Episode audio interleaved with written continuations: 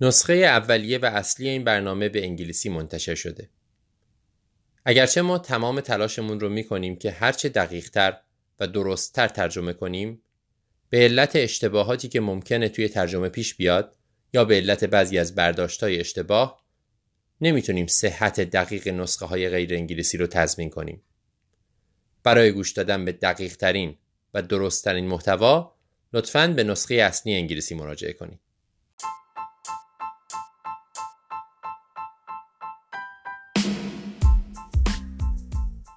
سلام.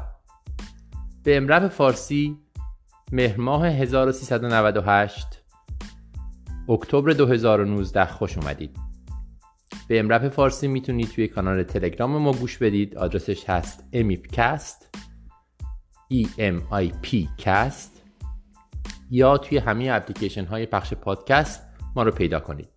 از این ماه EMRAP فارسی روی اپل پادکست هم منتشر میشه. اگه آیفون دارید می‌تونید از اپلیکیشن اپل پادکست استفاده کنید EMIPcast رو search کنید و ما رو پیدا کنید.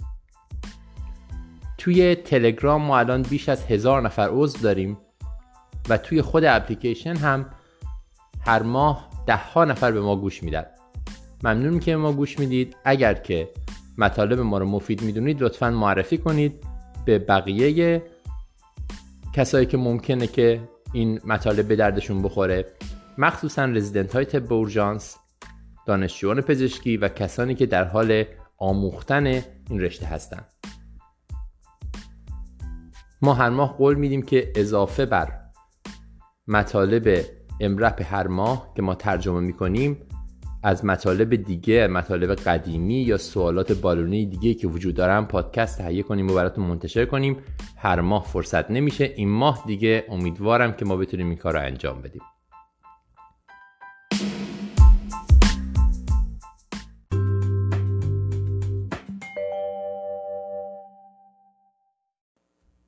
بحث مقدمه جین شوانبرگر و استوارت سوادرن مجریان امرب این ماه درباره کاردیاک کت اکتیویشنه. یعنی به عبارتی اعلام این که یه مریضی اومده با ST elevation MI و احتیاج داره که همین الان بره برای کاردیاک کتریشن و آنژیوگرافی برای اینکه شریان کرونری بسته شده باز بشه و آماده کردن کتلب و صدا کردن کاردیولوژیست و بقیه برای اون به این میان activation. مشکل چیه؟ مشکل اینه که یه مطالعه ای منتشر شده در آگوست 2018 که میگه بیش از 50 درصد activation های cath lab در آمریکا کنسل میشه به دلیل اینکه false activation ه. یعنی اینکه پزشک اورژانس اعلام elevation MI می‌کنه cardiac cath رو active می‌کنه cardiologist میاد یا EKG رو می‌بینه یا مریض رو می‌بینه و کنسل می‌کنه. خب مشکل این چیه؟ مشکل اینه که خب هزینه خیلی زیادی داره. شما activation cath lab فقط این نیست که زنگ بزنیم برای cardiologist. شما دارین یه پرستار دو تا پرستار حداقل یه تکنیسیان رو میارین وسایل رو آماده می‌کنین نصف شب هر موقعی منابع رو از جاهای دیگه می‌گیرین برای اینکه آماده کنین cath lab رو که مریض رو ببرین. و اگه بیش از 50 درصدش داره کنسل میشه یک هزینه خیلی بالاییه.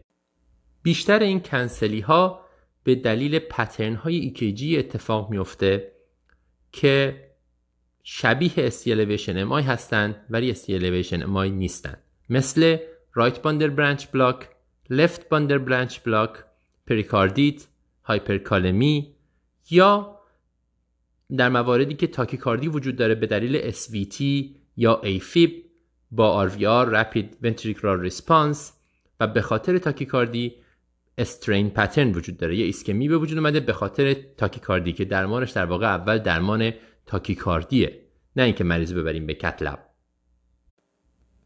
چرا اینقدر ما اشتباهی فعال می‌کنیم کتلب رو؟ علت مهمش محدودیت زمانیه که به ما میدن تو اورژانس.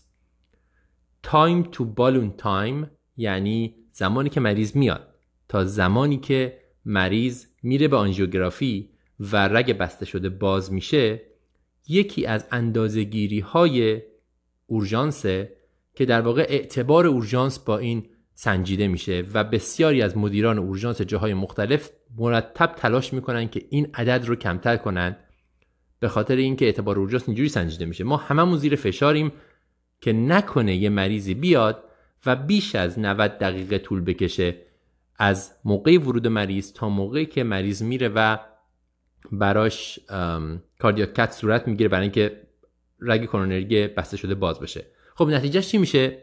نتیجهش این که ما همیشه عجله داریم. خیلی مراقب هستیم که نکنه زیر تاخیر بشه. در نتیجه هر چیزی که شک هم داریم بدون اینکه اطلاعات کاملی داشته باشیم cath lab رو فعال می‌کنیم و مریض رو میفرستیم اونجا. نتیجه بحثی که اینا می‌کنن اینه که این عدد بیش از 50 درصد کنسلی اصلا عدد خوبی نیست. قطعا قرار نیست که ما به 100 درصد درست درستی برسیم. به خاطر اینکه اگه ما به 100 درصد درستی activation cath lab برسیم معنیش اینه که یه عالمه ST elevation رو هم miss کردیم. همیشه یه جایی این وسط جای درسته. نه 100 درصد درست نه اینقدر غلط. بیش از 50 درصد غلط. چجوری میشه این موضوع رو اصلاح کرد؟ حرفی که اینا می‌زنن توی این قسمت امرب اینه که درسته که ما فشار زیادی رومون هست ولی واقعیت اینه که 10 دقیقه 15 دقیقه این ور اونور اوتکام مریض رو تغییر نمیده. در نتیجه توصیهشون در شرایط فعلی که ما انقدر داریم اشتباه می‌کنیم اینه که پزشک اورژانس یه ده دقیقه بیشتر وقت صرف کنه برای اینکه یه خورده از مریض تاریخچه بیشتری بگیره مریض رو معاینه کنه و اگه ممکنه EKG های قبلی مریض رو ببینه و مقایسه کنه و بعد اگه لازم دونست cardiac cath رو active کنه که ما این همه هزینه ندیم. این ده 15 دقیقه می‌تونه مشکل activation cath lab اشتباهی رو به میزان قابل توجهی پایین بیاره. چیزایی که ما باید حتما براش cardiac cath رو active کنیم طبیعتا ST elevation ما با تعریف های خودش و بقیه معادل های ST elevation مثلا ST elevation در aVR با depression در بقیه lead ها left bundle branch block با Sgarbossa criteria. من دیگه راجع به جزئیات اینا صحبت نمی کنم ما جای دیگه فکر می کنم دو ماه پیش بود که مفصل راجع به تک تک اینها صحبت کردیم. Wellens syndrome Winter T wave اینا همه چیزهایی هستن که معادل STEMI حساب میشن. ولی خیلی مهمه که ما یه ده دقیقه بیشتر شرح حال بگیریم. به وضعیت clinical مریض نگاه کنیم ببینیم آیا وضعیت کلینیکی مریض می‌خوره با اینکه مریض ST elevation MI داشته باشه یا نه. چیزایی مثل پریکاردیت هایپرکالمی یا تاکیکاردی هایی که یه strain pattern دارن مثل SVT یا AFib و RVR و یا از همه مهمتر چیزایی مثل dissection آئورت رو نفرستیم به cath lab که هم به ضرر مریضه از همه مهمتر هم هزینه خیلی زیادی رو تحمیل می‌کنه به سیستم. و همین که در نهایت منابع ما رو به هدر میده. این از مقدمه. خلاصه اینکه ده دقیقه بیشتر وقت بذارین. به محض اینکه EKG رو دیدین قبل از اینکه مریض رو ببینین و معاینه کنین و شرح حال بگیرین یا دنبال EKG های قبلی بگردین cardiac cath رو فعال نکنیم. توی این قسمت EM:RAP بحثای خیلی خیلی مفصلی خواهیم داشت. درباره دستورات موقع ترخیص صحبت می‌کنیم. مفصل درباره هموفیلی صحبت می‌کنیم. درباره اووردوز ترامادول صحبت می‌کنیم. داروی یه خورده عجیب غریبی که خیلی دوستش ندارن. درباره داستان طولانی و جالب آسیب کلیه ناشی از کانترست دی CT یعنی کانترست ایندیوس نفروپاتی صحبت می‌کنیم. بازم راجع به کتامین صحبت می‌کنیم. داروی محبوب ما در اورژانس. راجع به هایپرکالمی یه بحث بسیار مفصل و دقیق داریم که خیلی می‌تونه به درد بخور باشه.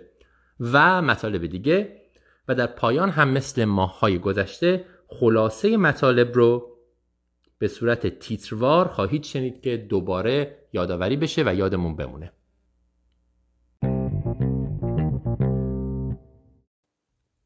اما هایپرکالمی یه بحثیه بین آنان سوامینیتان و اسکات واینگارد. هایپرکالمی یه اورژانسیه که ما همه باهاش سر و کار داریم و می‌تونیم یه کاری دربارش انجام بدیم که از یک مرگ حتمی پیشگیری کنیم. تو قسمت قبلی امرب زیاد راجع به هایپرکالمی صحبت شده. ما این بحث رو به سه قسمت تقسیم می‌کنیم. اول از همه این که برای استابیلیزیشن قلب چی کار باید بکنیم؟ برای اینکه قلب رو استیبل کنیم یعنی کی کلسیوم بدیم. دوم چه درمانهایی باید انجام بدیم برای اینکه پتاسیم رو شیفت کنیم به داخل سلول ها در نتیجه پتاسیم سرم رو بیاریم پایین. و سوم چیکار کنیم که از شر پتاسیم اضافی کلا تو بدن خلاص بشیم برای اینکه بتونیم مریض رو درمان کنیم. هایپرکالمی اورژانس خیلی مهم و خطرناکیه به این دلیل که اولین علامتی که مریض می‌تونه باهاش بیاد ممکنه مرگ باشه. یعنی مریض هیچ علامتی نداره تا وقتی که یک دفعه ارست می‌کنه جلوی ما و میمیره.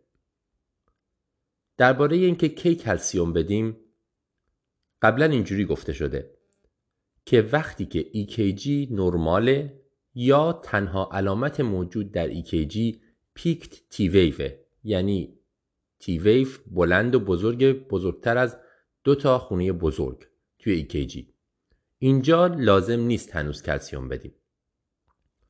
کی کلسیوم میدیم؟ وقتی که هایپرکالمی باعث برادیکاردی بشه یا QRS رو wide کنه یا PR زیاد بشه فاصله PR یا bundle branch block بده. اگه این اتفاقات افتاد ما باید کلسیوم بدیم به خاطر اینکه نشون میده که قلب تحت تاثیر قرار گرفته. ولی اسکات نظرش فرق می‌کنه. اسکات میگه برای peak T wave هم کلسیوم میده. به چند دلیل. اول از همه این که میگه اینا فاکتورهای خیلی زیادی هستن. خیلی موقع ها ممکنه peak T رو ببینیم و دقت نکنیم به PR. دقت نکنیم به برادیکاردی دنبال علل دیگه برای برادیکاردی بگردیم. تا وقتی که یک دفعه PR انقدر طولانی میشه که موج P محو میشه و یک موج junctional ما خواهیم داشت با برادیکاردی و اون وقتی که ممکنه دیر باشه و مریض یه دفعه arrest کنه. از طرف دیگه EKG فقط یک لحظه رو نشون میده. همین لحظه که ما داریم EKG می‌گیریم. اگر شما هر نیم ساعت یه بار دارین EKG می‌گیرین قبوله. شما پتاسیم هفته میگین تغییر EKG نداره پس من لازم نیستش که کلسیوم بدم. و بعد هر نیم ساعت یه بار دارین EKG می‌گیرین ببینین که تغییر EKG اتفاق میفته یا نه که به مریض پتاسیم بدید کلسیوم بدید. ولی در حقیقت شما تو اورژانس معمولا نمی‌تونین هر نیم ساعت یک ساعت یک بار EKG بگیرید. در نتیجه اتفاقی که میفته اینه که شما یه EKG می‌گیرید می‌بینید تغییری نداره شروع می‌کنید به درمانهای دیگه حواستون پرت میشه میرین سراغ مریضای دیگه و مریض پتاسیمش بالا میره تغییرات EKG ایجاد میشه بدون اینکه شما ببینین و مریض یه دفعه ارست می‌کنه. برای همین اول اسکان میگه که حتی اگر هیچ علامت EKG هم وجود نداشته باشه یک سطح پتاسیم هست که هر کسی باید تصمیم بگیره از اون بالاتر رو فارغ از EKG پتاسیم بده. برای اسکارت برای اسکات این سطح شیشونیمه یعنی پتاسیم شیشونیم بالاتر رو کلسیوم میده در هر حالت فارغ از تغییرات EKG سوامی این عدد براش هفت و نیمه. پتاسیم بالای هفت و نیم رو کلسیوم میده فارغ از تغییرات EKG از طرف دیگه هم این مهمه که اگر ما شک داریم به هایپرکالمی و EKG می‌گیریم و تغییراتی وجود داره که ممکنه به دلیل هایپرکالمی ایجاد بشه مثلا یه مریض آوردن با سنکوپ یا با سرگیجه و برادیکاردیکه. مثلا هارت ریتش 24 25 یا شما می‌بینید که QRS یک کمی وایت شده. این مریض مشکل کلیوی هم داره و شما شک دارید که علت مشکل هایپرکالمی هست. ولی خب طول می‌کشه تا شما آزمایش رو بفرستیم و جواب پتاسیم بیاد. اسکات معتقده که در این شرایط شما باید کلسیوم بدید. حتی اگر فکر می‌کنید که ممکنه علت قضیه هایپرکالمی باشه. چون منتظر موندن در شرایطی که تغییرات EKG وجود داره خیلی خیلی خطرناکه. برای بقیه درمان ها درمان هایی که شیفت می‌کنن پتاسیم رو یا درمان هایی که پتاسیم رو حذف می‌کنن از بدن می‌تونین صبر کنین تا جواب آزمایش بیاد. ولی اگر تغییرات EKG وجود داره کلسیوم رو شما باید بدید. پس دو تا نکته. اول از همین که اگرچه گفته میشه فقط در صورت تغییرات EKG به مریض هایپرکالمی پتاسیم بدید سکات معتقده که یک سطحی برای خودتون بذارید که فارغ از تغییرات EKG شما پتاسیم رو بدید. چون تغییر EKG ممکن انقدر سریع اتفاق بیفته که شما متوجهش نشید و مریض ارست کنه. برای سکات این سطح 6 و دوم اگر مریضی تغییرات EKG داره که می‌تونه با هایپرکالمی با پتاسیم بالا ایجاد بشه برای دادن کلسیوم منتظر سطح پتاسیم که آزمایشش بیاد نمونید. کلسیوم رو بدید. کلسیوم خطری نداره در مقابل خطر ارست ناشی از هایپرکالمی. این دو تا نکته مهم. البته اینجا من لازم این رو هم بگم که عدد مطلق پتاسیم معمولا مهم نیست. مهم سرعت تغییرشه. یعنی اگر یک مریضی از 6 به 6 برسه خطرش خیلی کمتره تا اینکه از 4 به 6 برسه. ممکنه 6 از 6 کمتر باشه ولی این تغییر سریعتر اتفاق افتاده. اینجا موضوع بحث ما نیست. شما خیلی موقعا نمی‌دونیم که این تغییر با چه سرعتی اتفاق افتاده. یه نکته دیگه هم که اسکات میگه و مهمه اینه که اگر EKG رو با EKG های قبلی مریض مقایسه می‌کنید حواستون باشه که ممکنه دفعه قبل هم مریض اومده اینجا به دلیل هایپرکالمی. و اونجا هم شما تغییرات رو دارید می‌بینید. اینکه EKG امروز مثل EKG قبلیه دلیل نمیشه که این به خاطر هایپرکالمی نیست. چون مخصوصا مریضایی که مشکل کلیوی دارن و با هایپرکالمی میان خیلی موقع ها مرتب چندین بار با فاصله های کوتاه میان به اورژانس و درمان میشن و میرن. اما درباره اینکه کلسیوم رو چجوری بدیم و از چه کلسیومی استفاده کنیم. ما دو جور کلسیوم تزریقی داریم کلسیوم گلوکونات و کلسیوم chloride. کلسیوم chloride تقریبا سه برابر کلسیوم گلوکونات یون پتاسیم داره. یک گرمشون اگه مساوی یک گرم در نظر بگیریم که آمپولای تزریقی هر دو یک گرمیه کلسیوم chloride سه برابر کلسیوم گلوکوناته مشکل کلسیوم کلوراید اینه که نکروز بافتی میده. اگر که از رگ بزنه بیرون. در نتیجه اسکات میگه که اگر شما می‌خواین کلسیوم بدین یه رگ خوب و بزرگ دارین. یه رگ 18 یه جای خوب نه پشت دست. و خیلی راحت شما می‌تونین یه آمپول رو با سرعت مثلا آمپول نورمالسالین رو تو با سرعت روش تزریق کنین و می‌گیره و هیچ مقاومتی نمی‌گیرید هیچ برجستگی ایجاد نمیشه اون دور بر. و مطمئنین که این رگ سر جاشه و یه رگ 18 حداقل می‌تونین calcium chloride بدین با خیال راحت. در غیر این صورت calcium gluconate بدین. ولی اگه calcium gluconate میدین حداقل باید سه تا بدین. تا اثر calcium chloride اثر مساوی یه دونه calcium chloride داشته باشه. پس اگر رگ خوب و بزرگ دارین calcium chloride بدین. اگه رگ خوب و بزرگ ندارین calcium gluconate بدین.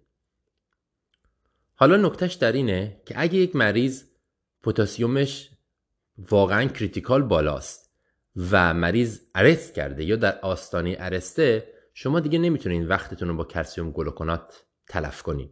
باید calcium chloride بدین که اثر رو سریعتر ببینید تا قلب رو برگردونید. برای این کار باید اگر رگ خوب ندارین سریع رگ خوب بذارین.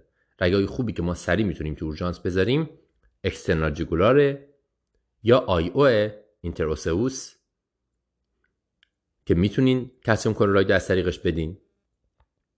و یا اگه هیچ کدوم از اینا رو ندارین و باید calcium chloride بدین اسکات میگه که خیلی سریع یه دونه central line femoral به قول خودش dirty femoral بدون اینکه حالا همه چیزهای prep و drape و اینا رو رعایت کنین و نیم ساعت طول بکشه چون خیلی سریع بذارین یه dirty femoral بذارین که این کلسیوم رو بتونین بدین. فقط به تیم بستری کننده بگین که همه اصول این antiseptic رو رعایت نکردین لزوما و این رگ باید در کمتر از 24 ساعت حتما عوض بشه. همینطور هم IO. پس اگر که مریض critical ه و در آستانه arrest ه یا arrest کرده شما باید calcium chloride بدید. اگر رگ خوب ندارید باید یه IO یه EJ یا یه central line سریع بگیرید و calcium chloride رو به مریض بدید. تغییر این صورت اگر اگه خوب دارید کلوراید بدید. اگر رگ خوب ندارید رگ کوچیک دارید می‌تونید کلسیوم گلوکونات بدین سه تا. سوال بعدی که مطرح میشه اینه که اگه فشار مریض پایین باشه غیر از کلسیوم چیز دیگه هم لازمه بدیم؟ لازمه که مثلا ویزوپرسور بدیم. نکتهش در که فشار پایین در هایپرکالمی و تغییرات EKG ناشی از هایپرکالمی شایع نیست. اگه فشار پایینه احتمالا یه علت دیگه اینجا وجود داره. مثلا یه سپسیس می‌تونه باعث فشار پایین بشه و از طرفی به خاطر فشار پایین نارسایی کلیه بده و پتاسیم رو ببره بالا. این اگه فشار پایین دیدید دنبال یه دلیل دیگه هم بگردید. اضافه بر درمان هایپرکالمی. اگه قرار شد پرسور بدید ویزو پرسور بدید بهترین ویزو پرسور برای درمان مریضی با فشار پایین که هایپرکالمی هم داره اپینفرینه. چرا؟ چون اثر بتا آدرنرژیک داره و در نتیجه پتاسیم رو می‌بره داخل سلولا. پس نکته بعدیمون اینه که اگه فشار پایین بود دنبال یه علت دیگه بگردید و اگه لازمه که ویزوپرسور بدید اپینفرین بدید. این بحث دادن کلسیوم شرایط دادن کلسیوم که کی بدیم و چجوری بدیم در هایپرکالمی. این قسمت اول درمان هایپرکالمی. یعنی استیبل کردن قلب در شرایطی که خطر ارست مریض همین الان وجود داره. اما قسمت دوم. چجوری چه درمانهایی انجام بدیم که پتاسیم رو شیفت کنیم به داخل سلول؟ ما دو تا راه اصلی داریم برای شیفت کردن پتاسیم داخل سلول. سه تا ببخشید. راه اول بتا آدرنرژیکان مثل سالبوتامول همون جوری که برای آسم استفاده می‌کنیم سالبوتامول استنشاقی. راه دوم انسولین و گلوکوز به خاطر اینکه انسولین پتاسیم رو می‌بره داخل سلول ها و سطح پتاسیم خون رو میاره پایین. و سومی بیکربنات. درباره هر کنوم از اینا جداگانه صحبت می‌کنیم. اول درباره سالبوتامول. دوزی که ما برای هایپرکالمی میدیم دوز آسم نیست. مثل همون میدیم. یه ماسک می‌ذاریم با سالبوتامول که مریض استنشاقش بکنه ولی دوزش دوز آسم نیست. دوز آسم دو میلی گرمه سه بار مثلا میدیم ببینیم که چجوری اثر می‌کنه. ولی درباره هایپرکالمی ما حداقل باید ده برابر دوز آسم بدیم. یعنی ده تا دوز دو نیم میلی گرمی سالبوتامول رو ما باید بدیم مریض استنشاق کنه در عرض یک ساعت. طبیعتا آرزه این درمان تاکیکاردیه. بنابراین اگه مریضی تاکیکاردی رو نمی‌تونه تحمل کنه فکر می‌کنیم به یه دلیلی نمی‌تونه تحمل کنه باید مراقب درمان هایپرکالمی مریض با سالبوتامول باشیم. راه دیگرش هم اینه که تربوتالین زیر جلدی بدیم. که برای آسمم اثر می‌کنه. اونم عوارض خودش داره از جمله تاکیکاردی و حتی ممکنه که ایفیب بده. پس این درمان اول شیفت کننده سالبوتامول استنشاقی و باید مواظب تاکیکاردیش باشیم. دوم بیاین درباره بیکربنات حرف بزنیم. قبلا بیکربنات رو به صورت روتین می‌دادن چون فکر می‌کنن می‌کردن که آلکالوز ایجاد می‌کنه و در نتیجه پتاسیم رو شیفت می‌کنه و غیره. بعدا این مرتب جاهای مختلف هست که ظاهرا بیکربنات در مجموع اثر مثبتی نداره و ممکنه حتی مریض رو بدتر کنه. خیلی جاها دیگه بیکربنات رو حذف کردن از درمان ها یا نمیدن. منتها نکته مهمش اینه که اون چیزی که حذف شده بلوس بیکربناته یعنی اینکه شما یه آمپول 50 میلی ایکوالان میلی ایکوالانی بیکربنات سدیم رو توی سرنگ بکشین و مستقیم تزریقش کنیم به مریض. سکات میگه که این کار مطلقا بیمعنی و غلطه. هیچ اثری نداره. بیکربنات در چند ثانیه از بین میره تبدیل به CO2 میشه و مریض با تنفسش در واقع دفعش می‌کنه. هیچ فایده ای نداره. فقط و فقط یک جا هست که ما باید آمپول بیکربنات رو پوش کنیم و بلوس به مریض بزنیم. فقط یک جا. کجا؟ در overdose TCA tricyclic antidepressant ها مثل amitriptyline و غیره. و البته هر داروی دیگه ای که sodium channel blocker ه و از همون خانواده است و اثرات مشابه TCA ایجاد می‌کنه. وقتی که TCA toxicity وجود داره یکی از معروف ترین اثراتش یکی از مهمترین نشانه هاش اینه که QRS وایت میشه. و یا ما RSR پریم داریم در AVR اگر همچین چیزی دادیم باید بیکربنات رو بلوس بدیم خیلی هم بدیم. انقدر بدیم تا EKG برگرده و نرمال بشه. تنها جایی که بلوس بیکربنات معنی داره. هر جای دیگه ای بلوس بیکربنات غلطه. ولی معنیش این نیست که بیکربنات رو نمیشه استفاده کرد برای درمان هایپرکالمی. به جای bolus ما باید drip بدیم. اگه drip بیکربنات infusion بیکربنات بدیم هم از اثر بیکربنات استفاده کردیم برای alkalize کردن به طور مداوم برای اینکه پتاسیم رو بفرستیم داخل سلول. هم به مریض مایع دادیم برای اینکه کمک کنه که غلظت پتاسیم رو کم کنه در مجموع و همین که کمک کنه که مریض پتاسیم رو از طریق کلیه ها دفع کنه. پس بلوس بایکربونات غلطه جز در اووردوز TCA یا هر چیزی شبیه TCA حتی فنیتوین هم می‌تونه عوارض شبیه TCA ایجاد کنه. تغییرات ایکجی شبیه TCA اونجا هم درمانش بیکربوناته. هر جای دیگه ای bolus بیکربونات غلطه ولی infusion بیکربونات داستان متفاوتیه که ما تو قسمت بعدی درمان هایپرکالمی که حذف پتاسیم از داخل بدن هست راجع بهش صحبت می‌کنیم. بیشتر راجع به حذفه نه راجع به شیفت کردن به داخل سلولا. پس راجع به سالبوتامول حرف زدیم راجع به بیکربنات هم حرف زدیم که drip ش مهمه راجع بهش چجوری بدیم حرف می‌زنیم. درمان دیگه ای که شیفت می‌کنه پتاسیم رو به داخل سلول ها انسولین و گلوکوزه. در واقع انسولینه. گلوکوز یا دکستروز رو میدیم به مریض برای اینکه انسولین باعث افتادن قند خون و هایپوگلایسمی نشه.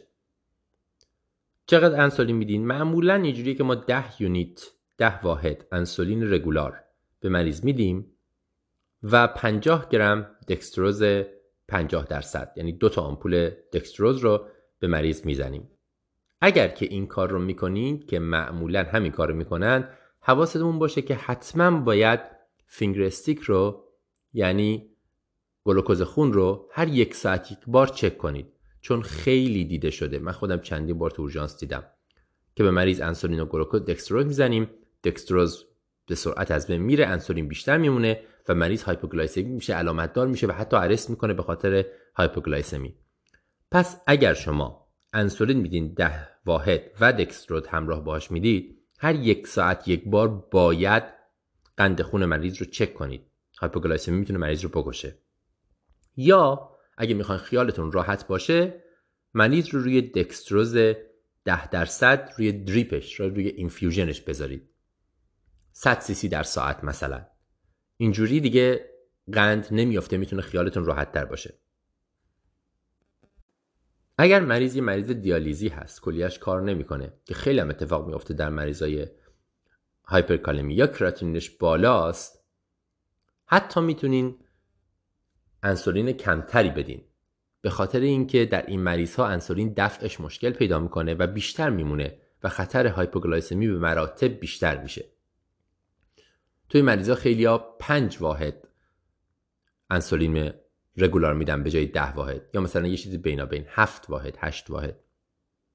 و خب در این مریضا طبیعتا حواسمون باید بیشتر به گلوکوز خون باشه و شاید مناسب تره که این مریضا رو بذاریم روی اینفیوژن دکستروز.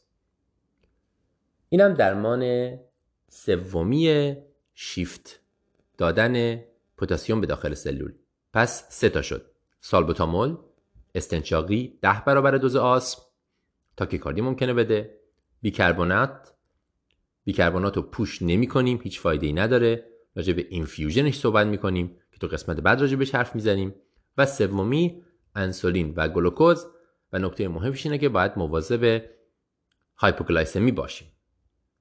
اما درمان نهایی در واقع اینکه چجوری ما پتاسیم اضافی رو به جای شیفت کردن از بدن خارج کنیم. سه تا راه اصلی وجود داره.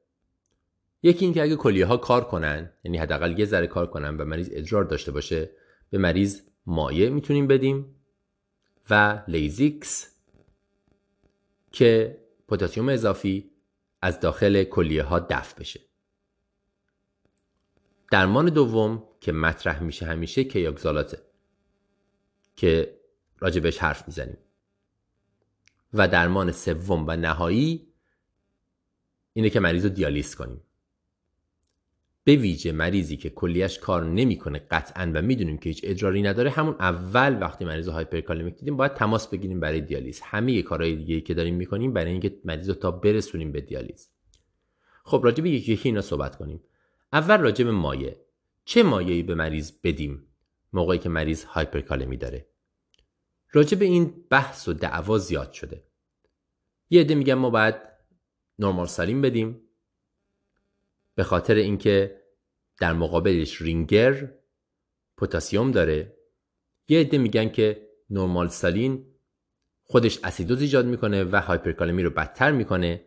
در نتیجه رینگر بهتره به دلیل اینکه پتاسیم رینگر کمتر از پتاسیم بدنه و همیشه رینگر پتاسیم میاره پایین.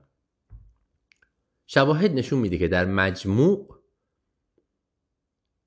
رینگر بهتره. اگر شما مجبورین بین این دوتا انتخاب کنید رینگر بدید. رینگر پتاسیمی چشیده در حد چهاره. و در نتیجه مریض که هایپرکالمیکه حتما رینگر پتاسیمش رو میاره پایین. نورمال سالین اثر اسیدودش خیلی بدتره. پس خلاصه مطلب این که رینگر بدیم. اگر که البته گوش بدید به ادامه بحث ما توی قسمت دیگه تو قسمت نامه ها راجع به این قضیه دوباره صحبت می‌کنیم. اونجا نظر مجریان امرف اینه که درسته رینگر بهتره هیچ شکی توی این موضوع نیست ولی بعضی موقع ها موقع رینگر دادن ما باید با داروساز بحث کنیم با پرستار بحث کنیم چون باور ندارن و میگن که شما چجوری می‌خوایم به این مریضی که هایپرکالمی داره پتاسیمش بالاست مایع بدین که توش پتاسیم داره.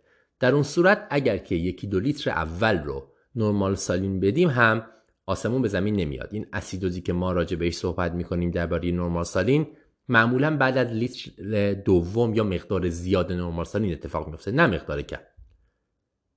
در نتیجه اونا معتقدن که برای یه لیتر اول چه نرمال سالین چه رینگر واقعا فرقی نمی‌کنه. ولی بعد از اون اگه خواستید زیاد مایع بدید مایعی که باید بدید رینگره. در این مورد همه موافقن. نرمال سالین خطرناکه. ولی خب این ایدئال نیست. به هر حال همونجوری که گفتیم نه رینگر نه نورمارسالین ایدئال نیستن. اسکات میگه چه مایعی بدیم که نه اسیدوز ایجاد کنه و نه پتاسیم داشته باشه. آیا مایعی داریم؟ داریم. اینجا اون بحث بیکربنات مطرح میشه. اگر که شما سه تا آمپول بیکربنات رو بریزید توی یه لیتر دکستروز 5 درصد و سه تا آمپول بیکربنات توی یه لیتر دکستروز 5 درصد. تقریبا مایعی خواهید داشت که اسمولاریتش شبیه نورمارسالینه ولی اسیدوز ایجاد نمی‌کنه بیکربناته هیچ پتاسیمی هم توش نداره.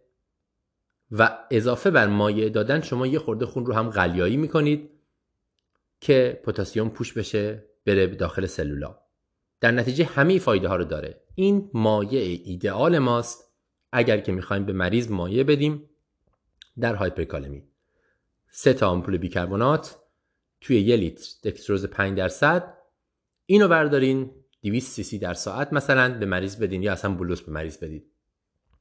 این هم پتاسیم میاره پایین به خاطر کاهش غلظت پتاسیم و هم شیفت می‌کنه پتاسیم می‌بره تو اینجوری از اثر بیکربنات می‌تونین استفاده بکنید مخصوصا اگه مریضیه که می‌خوایم بهش مایع بدین چون hypovolemic هم هست. مثلا همون مریض sepsis رو که مثال زدیم این مایع ایدئاله. سه تا آمپول بیکربنات داخل یک لیتر دکستروز 5 درصد. منتها کی باهاش Lasix میدیم؟ اگر که مریض هایپوولمی فشارش پایینه یا فکر می‌کنیم sepsis داره Lasix دادن حتی وقتی که مایع داریم مریض میدیم خطرناکه. ولی اگر اینا وجود نداره همزمان که این مایع رو به مریض میدیم می‌تونیم به مریض Lasix هم بدیم. اینجوری هم غلظت پتاسیم توی خون پایین میاد و همین که Lasix از طرف دیگه مایع اضافه و پتاسیم اضافه رو به شدت دفع می‌کنه و پتاسیم خون رو برای شما پایین میاره. این در واقع درمان حذف پتاسیم از داخل بدن به جای شیفت کردنش. پس مایع اگر بین نورمالستالین و رینگر بخوایم مجبور باشیم انتخاب کنیم رینگر بهتره. برای یکی دو لیتر اول البته اشکالی نداره اگه نورمالستالین بدیم اگه دم دستمون هست و سریعتر می‌خوایم بدیم.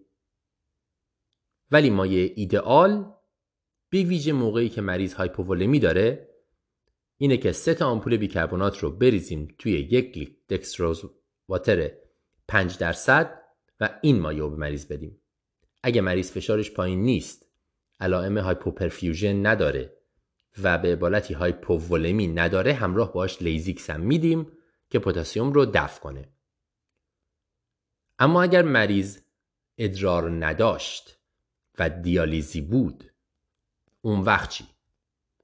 اون وقت مایع رو در صورتی میدیم که واقعا هایپوولمی شک داشته باشیم به خاطر اینکه حجم مایع بدن رو بالا می‌بره و غلظت پتاسیم رو پایین میاره ولی Lasix هیچ فایده ای نداره. شما با Lasix دادن هیچ تغییری نمی‌تونید ایجاد کنین مگر اثرات جانبی. به همچین مریضی شما Lasix نمیدین. این مریض قطعا درمانش یک چیزه و اونم دیالیزه.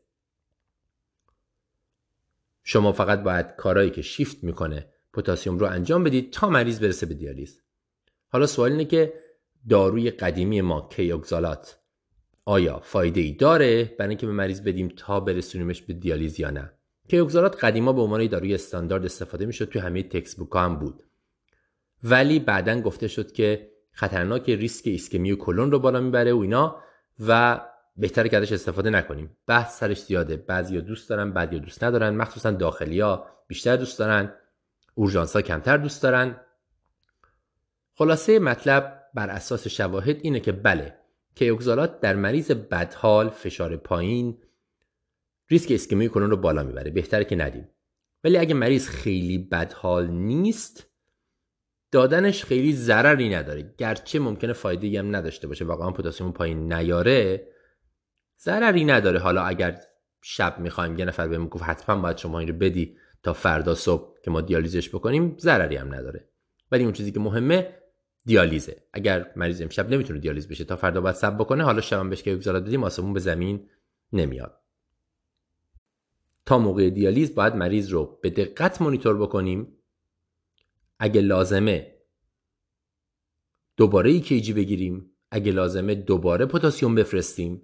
و این درمان هایی که گفتیم برای شیفت کردن پتاسیم رو مدام تکرار کنیم. شاید چند دوز انسولین بدیم چند بار مایع بدیم سالبوتامول رو ادامه بدیم تا مریض خو... تا مریض رو برسونیم به دیالیز. در نهایت اینکه اگه مریض همونجوری که گفتیم pre-arrest ه یا arrest کرده aggressive باشیم برای درمان. کلسیوم بدیم کلسیوم بدیم calcium chloride بدیم خیلی زیاد. حتی ممکنه که شما دو سه تا آمپول کلسیوم رو calcium chloride رو در چند دقیقه اول در همون پنج دقیقه اول بدید. مریضی که به خاطر هایپرکالمی arrest می‌کنه درمانش کلسیومه. صبر نکنید حالا یه دونه بدید ده دقیقه صبر کنید ببینید چی میشه CPR کنید. نه. آمپول کلسیوم بدید تا قلب برگرده. حتی ممکنه که شما ده 15 تا آمپول کلسیوم رو در همون یه رو نیم ساعت اول مجبور بشین به مریض بدین تا قلبش برگرده. اینم بحث مفصل و دقیق درباره هایپرکالمی. خلاصه مطلب برای استیبل کردن قلب وقتی که هایپرکالمی داریم کلسیوم بدیم. حتی اگر علائم واضح ECG نداره از یه سطحی بالاتر رو شما کلسیوم می‌دید به خاطر اینکه ممکنه arrest خیلی سریع اتفاق بیفته و تغییرات ECG اینقدر سریع اتفاق بیفته که شما وقت نکنید. اگر تغییرات ECG وجود داره Scott میگه که در هر حالت به مریض کلسیوم بدید. تغییرات ECG هم شامل برادیکاردی طولانی شدن PR wide شدن QR و tall T wave هست. کلسیوم رو چجوری بدید؟ اگر که رگ خوب دارید calcium chloride بدید. اگر رگ خوب ندارید calcium gluconate بدید. سه تا. اگر مریض در حال arrest ه و حتما باید calcium chloride بدید و رگ خوب ندارید یه رگ خوب بگیرید. می‌تونید IO بگیرید. می‌تونید external بگیرید یا سریع یه central line برای مریض بذارید. سریع. وقتی میگیم در عرض سه دقیقه است. نه بیشتر. بخش دوم درمان. درمان هایی که پتاسیم رو شیفت می‌کنن داخل سلول. شامل انسولین. همونطور که گفتیم مواظب هایپوگلایسمی باشید و اگر شک دارید مریض رو بزنید روی infusion دکستروز 10 درصد. سالبوتامول یا هر بتا آدرنرژیک دیگه ای به صورت استنشاقی یا زیر جلدی می‌تونید به مریض بدید. با دوز بسیار بیشتر از دوزی که برای آسم می‌دید. و در نهایت برای حذف پتاسیم از بدن یا مریض رو دیالیز می‌کنید. یا به مریض اگر که ادرار داره می‌تونید مایع بدید با Lasix. furosemide مایع چی می‌دید به مریض؟ normal saline یا Ringer بین این دوتا Ringer بهتره ولی اگر یکی دو لیتر اول و normal saline هم بدید اتفاقی نمیافته. ولی مایع ایدئال اینه که شما سه تا آمپول بیکربنات رو بریزید توی یک لیتر یک لیتر dextrose water 5 درصد و مریض رو بذارید رو infusion این مایع. Kayexalate به نظر نمی‌رسه اثری بکنه. اگه مریض بدحاله خطرناک اصلا بهش ندید. اگه مریض خیلی بدحال نیست حالا ضرری هم نداره. شب به مریض Kayexalate بدید تا صبح برسه به دیالیز اینم مفصل راجع به هایپرکالمی. به نظرم خیلی نکات مهمی داشت. من خودم سه چهار بار اینو گوش دادم و تو هر شیفتم تقریبا ازش استفاده می‌کنم.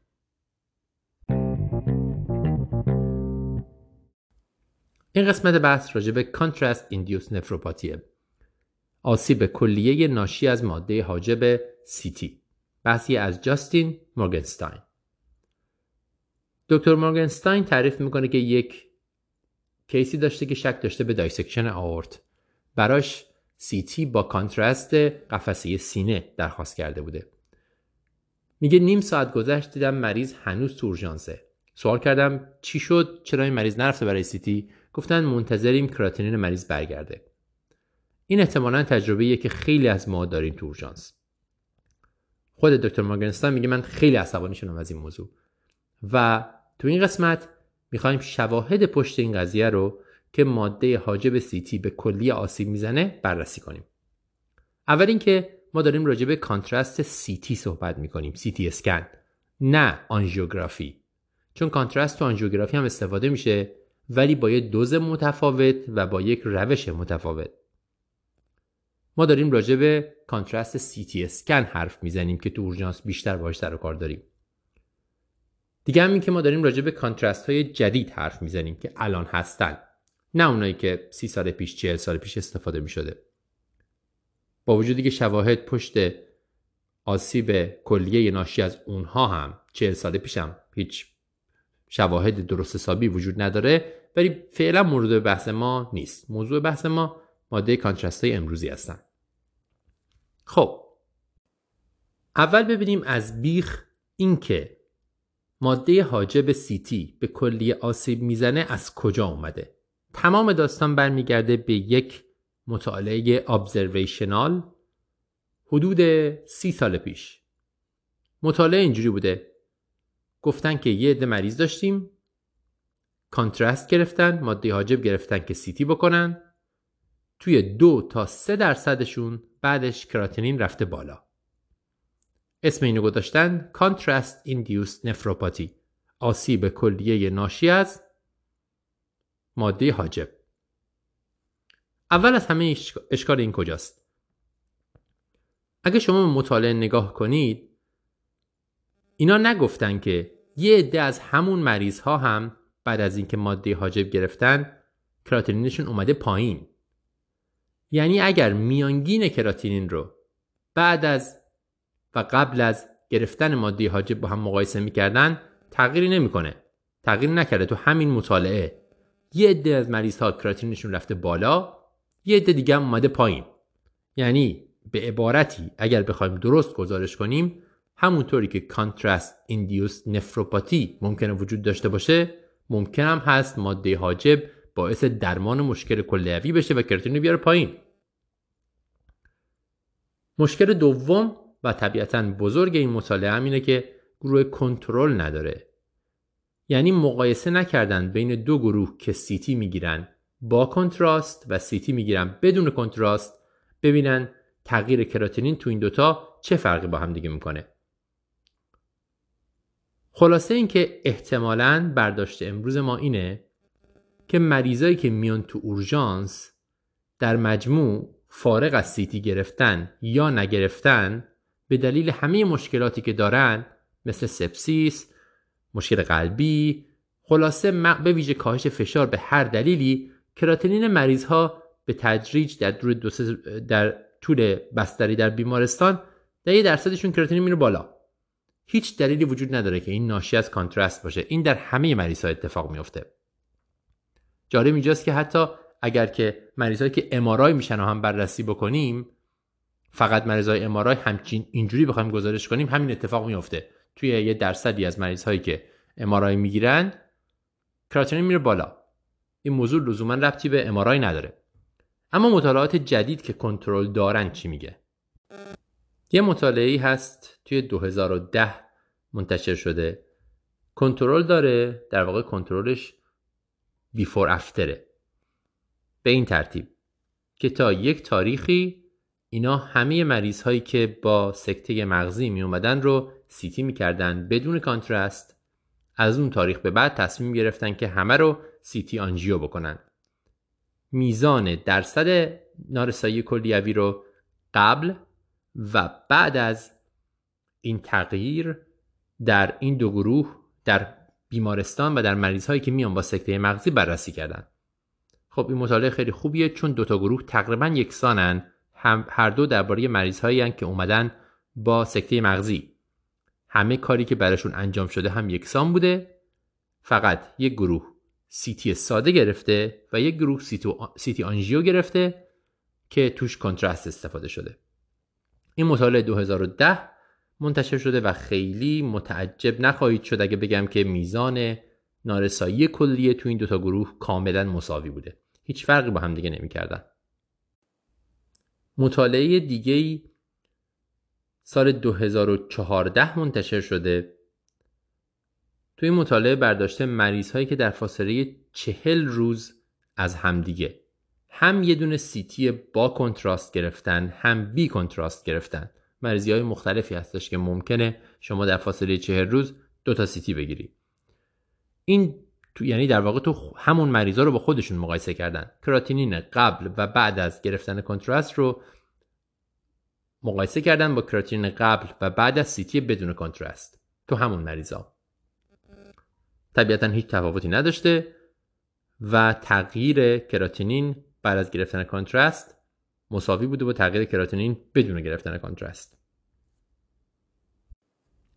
سه تا مطالعه دیگه هم هست که سعی کردن با match کردن case به case که یک تکنیک آماریه گروه کنترل ایجاد کنن و بررسی کنن تاثیر ماده حاجب در افزایش کراتینین رو.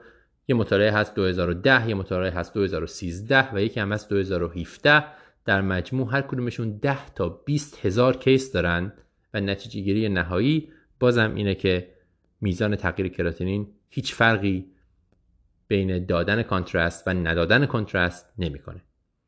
همه شواهد به ما میگه که کانترست ایندیوس نفروپاتی یا آسیب کلیه ناشی از ماده کانترست وجود نداره. نفرولوژیست ها هنوز کاملا موافق نیستن ولی با این موافقن که خیلی خیلی نادره. guideline ی که در 2017 منتشر شده که معتبرترین چیزیه که ما می‌تونیم بهش استناد بکنیم اول از همه واژه contrast induced nephropathy یعنی آسیب کلیه ناشی از ماده حاجب رو حذف کرده اسمش رو گذاشته post contrast acute kidney injury آسیب کلیه بعد از دادن ماده contrast خب این اول از همه یک ایده این که یکی باعث اون یکی میشه رو برداشته حذف کرده. به دلیل اینکه ما سالها به اشتباه فکر می‌کردیم این آسیب کلیه ناشی از ماده حاجبه. در حالی که هیچ دلیلی برای این موضوع نداشتیم. الان اسمش گذاشتن آسیب کلیه بعد از دادن ماده حاجب. که ما فکر نکنیم لزوما به اون علته. بعدش هم توصیف کرده که این آسیب آسیبیه که وقتی کانترست می‌زنی ممکن اتفاق بیفته. کراتینین ممکنه بره بالا. منتها نکات مهمش اینه که اولا اگر همین درست باشه و کراتینین بره بالا هیچ شواهدی وجود نداره که این باعث بشه که مریض کارش به دیالیز بکشه یا بر کراتینین بر نگرده پایین. در نتیجه اگر ما به patient oriented outcome به نتایجی که برای مریض مهمه دقت بکنیم هیچ اهمیتی نداره این افزایش کراتینین فقط یه عدده. نه دیالیز رو زیاد می‌کنه و نه mortality رو. تو همین guideline در نتیجه توصیه شده که برای مریض زیر 60 سال بدون سابقه دیابت و hypertension اصلا لازم نیست شما منتظر کراتینین بمونین. که مریض رو CT کنین با contrast. این تازه چون guideline 2017 دو سال پیشم هست یک توصیه بسیار بسیار محافظ کارانه است که بالای 60 سال بود حتما کراتینین بگیرین یا دیابت داشت حتما بگیرین. توصیه الان اینه که اگر گرفتن CT با contrast مهمه یک تشخیص تهدید کننده حیات مثل dissection مثل تروما اینا رو شما دارین بررسی می‌کنین به هیچ عنوان در هیچ شرایطی منتظر کراتینین نمونین. مریض رو بفرستیم برای CT هیچ شواهدی وجود نداره که ماده حاجب CT به کلیه ها آسیب بزنه به ویژه اگر به آسیبی فکر کنیم که برای مریض مهمه یعنی مرگ و میر یا اینکه مریض کارش به دیالیز بکشه. طبیعتا معنی این نیست که برای همه شما سیتی بگیرید. کلا ما باید مراقب باشیم. سیتی اضافه نکنیم. مریض radiation می‌گیره. هزینه بالاست. میزان اقامت مریض ها توی اورژانس زیاد میشه. این یه مشکل بزرگه ما باید تا می‌تونیم CT گرفتنمون رو محدود به مریض هایی کنیم که واقعا احتیاج دارن بهش. اما اگر داریم CT می‌گیریم نگران دادن ماده حاجب برای کلیه اصلا لازم نیست باشیم. خلاصه مطلب شواهدی که ما داریم از آسیب کلیه ناشی از ماده حاجب از مطالعات ابزرویشنال سی سال پیشه. کلی اشکال دارن این مطالعه ها و در نهایت حرفی که می‌زنن اینه که در دو تا سه درصد مریض ها کراتینین بعد از دادن ماده حاجب بالا میره. همین. در مورد دیالیز نیست در مورد مرگ و میر هم نیست هیچ کدوم از اینا تغییری نمی‌کنه. اگر میانگین کراتینین رو هم حساب بکنیم در نهایتش تغییری نمی‌کنه چون یه دم کراتینینشون میاد پایین. بنابراین برای مریضی که احتیاج به CT با ماده contrast داره اصلا به کراتینین فکر نکنین و منتظرش نمونین. CT تون رو انجام بدین. بدون اینکه نگران کراتینین مریض باشین.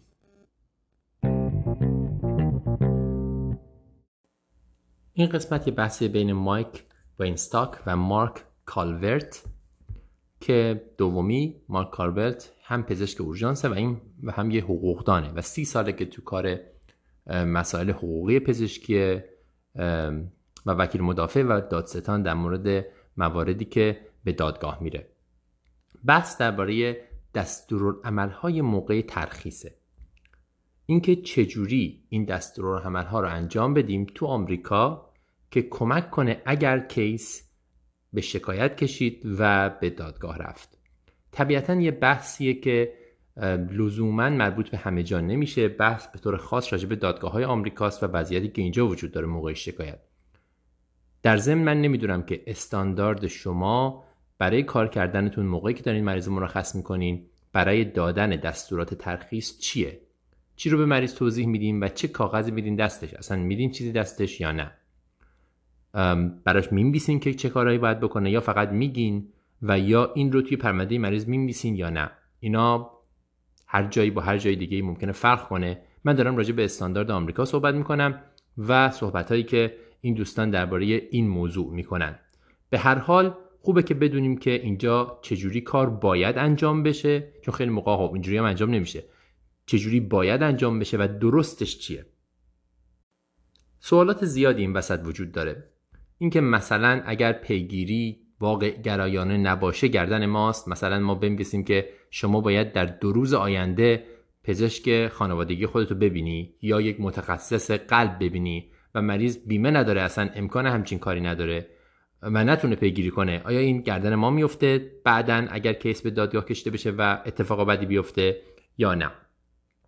اول اینکه قبلا راجع به دستورات ترخیص ما صحبت کردیم مفصل. دستورات ترخیص باید یعنی اون نوشته ای که ما موقع ترخیص به مریض میدیم موقع ما خاص کردن به مریض میدیم باید بگه که ما چه کارایی برای مریض کردیم؟ تشخیص ما چیه و ما چی فکر می‌کنیم؟ در چه صورت مریض باید برگرده به اورژانس؟ اگه چه علائمی پیش اومد خطرناکه به مریض باید برگرده به اورژانس؟ و بالاخره مریض باید چطوری و پیش کی بره برای فالو آپ و بررسی بیشتر؟ اینا مواردی که ما حتما باید توی موقع مرخص کردن به مریض بگیم و بنویسیم. حالا سوال اولی که از این حقوقدان دوست حقوقدانمون میشه اینه که چقدر این دستورات ترخیص ما رو بیمه می‌کنه اگر که کیس به شکایت بکشه و دادگاهی بشه؟ و چقدر این دستورات ترخیص نتیجه دادگاه رو می‌تونه عوض کنه؟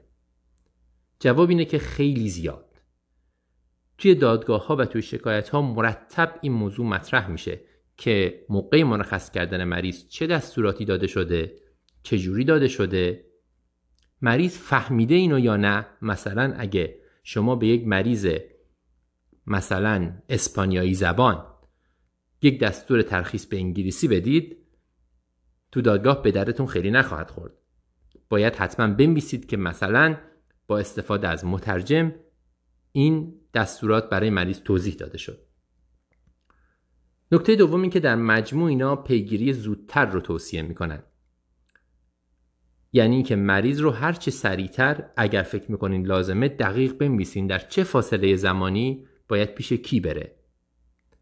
ننویسین یه چیز مبهمی که مریض حالا در طول هفته های آینده برو متخصص گوارش ببین. این باید دقیق باشه در سه روز آینده هرچه زودتر بهتر. یک متخصص گوارش رو در با این شماره تماس بگیر. این متخصص گوارش رو من بهت معرفی می‌کنم. زنگ بزن و یک وقت بگیر. اگر که دستورات ترخیص درست باشه حتی می‌تونه تنها عاملی باشه که پزشک رو در نهایت توی شکایت تبرئه کنه. اینم توصیه می‌کنن که توی پرونده خودتون پرونده مریضی که داری بنویسین اضافه بر اینکه به مریض میگین و می‌نویسین و میدین دستش توی پرونده مریض هم بنویسین که چیا به مریض گفتین و یا چی به مریض دارین سوال دیگه اینه که خیلی وقتا برای اینکه پزشک سعی می‌کنه همه چیز رو کامل بپوشونه و خلاصه خیلی وقت زیادی صرف نکنه راجع به هر مریضی یک چیز خیلی دور و دراز کامل که همه چیز رو به قول خودش بپوشونه می‌دونه میده به مریض که مریض بخونه. صفحه پشت صفحه 20 صفحه دستورون عمل ترخیص به مریض میده در صورتی که همه اینها اتفاق افتاد پاشو برو یه نفر رو ببین یا برگرد به اورژانس. سوال که این خوبه و هرچی بیشتر بهتره. جواب حقوقدان ما کارشناس حقوقی ما اینه که نه. این درست مثل اینفورم کانسنتیه که جراح ها انجام میدن. رضایت نامه عمل جراحی. یک برگه می‌ذارن جلوی مریض. خیلی موقع ها و بهش میگن آقا هر اتفاقی ممکنه بیفته ممکنه بمیری ممکنه عضوت قطع بشه ممکنه عفونت بشه. تو واسه همه اینا یه امضا بکن بده دست ما. واقعیت اینه که این امضا و این رضایت نامه تقریبا هیچ تغییری نمیده در نتیجه دادگاه اگر که مریض شکایت کنه به دلیل اینکه جراح کار خودش رو درست انجام نداده و این رضایت نامه هیچ دفاعی ایجاد نمی‌کنه. رضایت نامه باید دقیق باشه و مریض بفهمه یعنی شما به طور مشخص اگر دارین پروسیجری انجام می‌دید مثلا دارین الپی می‌کنین باید توش نوشته شده باشه که برای چی دارین الپی می‌کنین؟ عوارض این الپی چیاست؟ مثلا ممکنه مریض سردرد بگیره مثلا ممکنه مریض عفونت کنه و یا خونریزی. حتما مریض باید اینو بفهمه و از مریض امضا بگیریم در این صورت ممکنه بهتون کمک کنه. به عبارتی اگر که سه خط مفید رو توی سی صفحه قایم کنین فایده ای نداره. مهم همون سه خط مفیده. این ها دو بخش داره. یکی اینکه چی به مریض میگین و می‌نویسین و دوم اون چیزی که به صورت استاندارد به همه مریضا داده میشه. در مجموع باید این دستورات روشن مختصر و قابل فهم باشه و یک نگرانی معقولی رو منتقل کنه. مثلا یه مثال می‌زنم. مریضی اومده با epigastric pain. شما فکر می‌کنین که این peptic ulcer یا گاستریته به مریض یه درمان GI می‌کنید و مریض حالش بهتر میشه. شما تو دستور انبر ترخیص می‌نویسین که من فکر می‌کنم تو گاستریت داری. الانم بهتر شدی. هیچ چیز در پزشکی صد درصد نیست و ممکنه علت دیگه ای داشته باشه. مشکل تو اگرچه احتمالش کمه گاهی بعضی چیزها وقت می‌بره که خودش رو نشون بده.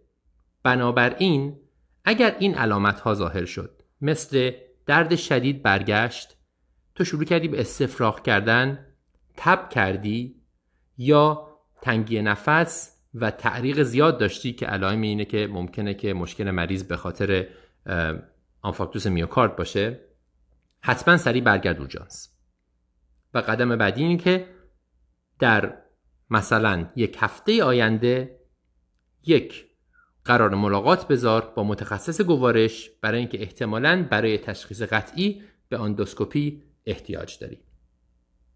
انگار که بازم مارک کالورت میگه که فرض کنین که دارید به عضو خانوادهتون توضیح می‌دید که چیکار باید بکنه. روشن و واضح. سوال بعدی اینه که آیا خوبه که ما پایان باز بذاریم. یعنی بنویسیم توی برگه ترخیص که من مطمئن نیستم این عدم اطمینان رو منتقل کنیم. آیا به نفعمونه در نهایت دادگاه بهمون نمیگه که خب چجوری مطمئن نبودی؟ مارک کارورت میگه که این خوبه و درسته. مثلا اگه مریضی با چسپین بیاد بنویسیم که خیلی اگر دو تا تروپونین انجام دادیم و EKG انجام دادیم و همه اینا رو انجام دادیم و فکر می‌کنیم که داریم مریض مرخص می‌کنیم. همه چی رو rule out کردیم. می‌تونیم دقیق بنویسیم که خیلی نامحتمله. بر اساس workup ی که ما انجام دادید که شما الان مشکل قلبی داشته باشید ولی هیچ چیز صد درصد نیست. هنوز احتمال کمی وجود داره که این آرز مربوط به قلبت باشه. همیشه این احتمال هست که چیزی رو ما پیدا نکردیم. بنابراین اگر این چیزها اتفاق افتاد پاشو بیا. مثلا اگر که درد شروع شد و همراه باهاش استفراغ داری می‌کنی اگر تعریق شدید داری اگر درد شکلش عوض شد یا اگر درد تیر می‌کشه به دست راستت و بقیه چیزهایی که خودتون می‌دونید. اینم میگن که خب اشتباهه که ما برای همه بنویسیم. مثلا برای همچین مریضی بنویسیم که تو در دو هفته آینده اگه وقت کردی خلاصه از نیدت یا مثلا اگه احتیاج شد با پزشک خانوادت پیگیری کن. این شما رو در موقعیت خوبی در دادگاه قرار نمیده. دادستان ممکنه بگه که تو فکر کردی این قضیه اورژانسیه یعنی مریض احتیاج به پیگیری داره و بعد بهش گفتی دو هفته بعد اگر لازم شد بره پیش دکترش. این شما رو در وضعیت مناسبی خلاصه قرار نمیده و قضیه رو برای خودتون بدتر کردید. خیلی خوبه این موضوع که مریض بفهمه. حالا فارغ از اینکه شما دستور ترخیص رو چجوری دارید میمیسید خیلی مهمه که مریض بفهمه عدم اطمینان بخشی از پزشکی وجود داره و این ماهیت کار ماست. می‌دونم این کار آسونی نیست. خیلی از مریض ها همه جای دنیا دنبال جواب قطعی هن. خیلی موقع ها پیش میاد که مریض میاد با چست پین و ما یه ورکاپی انجام میدیم و بهش میگیم که ما نمی‌دونیم چرا قفسه سینه درد می‌کنه. ممکنه یه چیز ازولانی باشه ممکنه که مربوط به اسید معده باشه ولی قلبت احتمال زیاد نیست. مریضا خیلی موقع اینو دوست ندارن و میگن به من جواب قطعی بده. من می‌خوام بدونم چمه. من معمولا اینجور موقع به مریض میگم تو ترجیح می‌دادی من بهت بگم که الان سکته کردی؟ یا ترجیح میدی بهت بگم که فکر نمی کنم سکته کرده باشی ولی من نمی‌دونم چته به نظر من با صحبت کردن میشه این رو منتقل کرد. گرچه مریضا خیلی موقع دوست ندارن ولی این توضیح دادن کمک می‌کنه که انتظارات رو در حد معقولی از پزشکی بشه تنظیمش کرد. سوال بعدی که میشه اینه که اگر خیلی متن زیاد باشه پس چیکار کنیم؟ اگر چیزهای مختلفی وجود داشته باشه که ما باید به مریض بدیم چیکار کنیم؟ جوابی که بازم این متخصص حقوقی ما میده اینه که سعی کنین اون تیکه هایش رو که مهمتره و به نظرتون مریض حتما باید بخونه هایلایت کنین. این بهتون کمک می‌کنه. توی کاغذ ها معلوم باشه. مثلا می‌خوایم مریض آندوسکوپی کنید. البته این مال اورژانس نیست کلیه. یه چیز کلی برای آندوسکوپی مریض می‌دید که این کار عوارض داره و فلان داره و اینا. و یه چیز سی صفحه ای در مقابل اینکه بگیم که ما داریم آندوسکوپی می‌کنیم. خیلی مشخص و دقیق. در آندوسکوپی یک درصد خطر وجود داره که پارگی معده اتفاق بیفته. این کیس اگر پارگی معده اتفاق بیفته و بره به دادگاه شده که دادستان یا قاضی برمیگرده میگه خب دیگه می‌خواستی چجوری بهت بگه؟ گفته که یک درصد احتمال داره این اتفاق بیفته دیگه. طبیعتا این جور دقیق نوشتن در مقابل یک عالم متن به آماده به مریض دادن وقت گیره ولی واقعیت اینه که دوازده جمله می‌تونه بیشتر از شما دفاع کنه. در مقابل سی صفحه مطلبی که مربوط لزوما نیست. یه نکته مهم و آسون که خود من خیلی موقع استفاده می‌کنم و اینجا هم گفته میشه اینه که موقعی که دارین دستوران ترخیص رو می‌نویسید این رو بهش اضافه کنید که همون طوری که ما با هم صحبت کردیم. مثلا در این صورت و این صورت و این صورت برگرد و اینجوری فالو آپ کن. اینجوری برو وقت بگیر. این همونطور که صحبت کردیم این همین یه جمله می‌تونه که تو دادگاه به شما کمک کنه چون شما در واقع نوشتید که با مریض صحبت کردید و الان فرض بر اینه که این اتفاق افتاده و مریض فهمیده. بعدش داستان یه کیس رو مطرح می‌کنن. یه مریضی که اومده میگه من پام پیچ خورده و مچ پام درد می‌کنه. ولی همینطورم میگه که من از امروز صبح یه تب پایینی دارم. مریض با تشخیص انکل سپرین مرخص میشه. چهار روز بعد برمیگرده. خیلی بدتر. کل مچ پای مریض باد کرده و الان مریض واضحا سپتیکه و تقریبا در حال مرگ میاد. کیس میره به دادگاه. مهمترین مشکلی که مطرح میشه اینه که بله بر اساس شواهد تشخیص بار اول و ترخیص مریض معقول بوده ولی تنها مشک چون مثلا, مثلا مریض تب نداشته توی اورژانس گفته که تب جلوتر دارم و غیره. ولی دستور برگشت دستور ترخیص برای اینکه کی مریض باید برگرده به اورژانس دقیق داده نشده و بر همین مریض به جای اینکه روز بعد برگرده چون داشته خوب نمی‌شده و تب بالا داشته و استفراغ داشته می‌کرده مونده و چهار روز بعد برگشته. همین یک دونه مسئله پزشک رو به درد سر میندازه. به عبارتی فکر کنید به چیزهای بدی که ممکنه اتفاق بیفته. و دقیق به مریض بگیم برای هر کدوم کی برگرده. شما این نه تنها تو دستور ترخیص بلکه توی نوت شما هم باید نشون داده بشه که شما به چه تشخیص هایی فکر کردید و نگرانش بودید و چرا فکر می کنید که این تشخیص های بد الان داره اتفاق نمی‌افته. مثلا مریضی که با chest pain میاد شما باید توی نوتتون بنویسید که چرا فکر می کنید که این آمبولی ریه نیست؟ چرا فکر می کنید که این dissection آورت نیست؟ و دارین مریض مرخص می‌کنین و بعد توی قسمت دستورات ترخیص چیزهایی که ممکنه این نگرانی رو ایجاد کنه که این dissection آورته بنویسید که مریض در اون صورت برگرده سریع از طرف دیگه اینم هستش. البته باید در نظر گرفت. اگر خیلی جدی و با جزئیات زیاد بنویسید یه مشکل دیگه ای پیش میاد. مثلا اگه تو دستور نوشتید که همین الان امروز بعد از ظهر پاشو برو کاردیولوژیست یا اگه اینو اینو اینو هر چی شد خلاصه برگرد اون وقت این سوال مطرح میشه. اگه اینقدر شما نگران بودی خب چرا بستریش نکردی؟ این چسپین رو نگه میداشتی؟ کاردیولوژیست توی بیمارستان مشاوره بذاری ببینه. دو تا سوالی که خلاصه دادستان می‌پرسه ایناست که آیا بدترین احتمالات رو مطرح کردی یا نه؟ و آیا امترین گزینه رو برای مریض در نظر گرفتی یا نه؟ خلاصه مطلب دستور ترخیص باید مختصر و مفید باشه. اگه خیلی کلی باشه هیچ فایده ای توی دادگاه نداره برای شما. اگر خوب باشه می‌تونه تنها عاملی باشه که شما رو تو دادگاه نجات بده. باید مطمئن باشین که مریض فهمیده باید به مریض بگیم و این رو منتقل کنیم که ما هرگز نمی‌تونیم صد درصد مطمئن باشیم و همیشه احتمال داره یک چیزی یک مشکلی خودش رو در ارزیابی ما نشون نداده باشه و این رو منتقل کنیم که ما فکر می‌کنیم مشکل شما اینه یا نمی‌دونیم مشکل شما دقیقا چیه ولی فکر می‌کنیم که این چیزای خطرناک نیست. راهی وجود نداره که صد درصد مطمئن باشیم. ممکنه یه چیزی خودش رو دیرتر نشون بده. پس برگرد اگه این اتفاق و این اتفاق و این اتفاق افتاد یا در هر صورت با یک پزشک دیگه فالوآپ رو انجام بده و برو پیشش تا یک ارزیابی مجددی انجام بگیره. بازم میگم این بخشیش به هر حال یک کار پزشکی درسته که شما مریضتون باید بدونه. که چه اتفاقی براش افتاده و برای چی شما این کارا رو کردید و چرا دارید مرخصش می‌کنید و چی فکر می‌کنید. ولی بخش مهم میشم در واقع برمیگرده به فرهنگ دادگاه ها و فرهنگ دادستان ها و اینکه چه چیزایی می‌تونه شما رو در دادگاه نجات بده. لزوما مستقیما مربوط به آوتکام مریض نمیشه.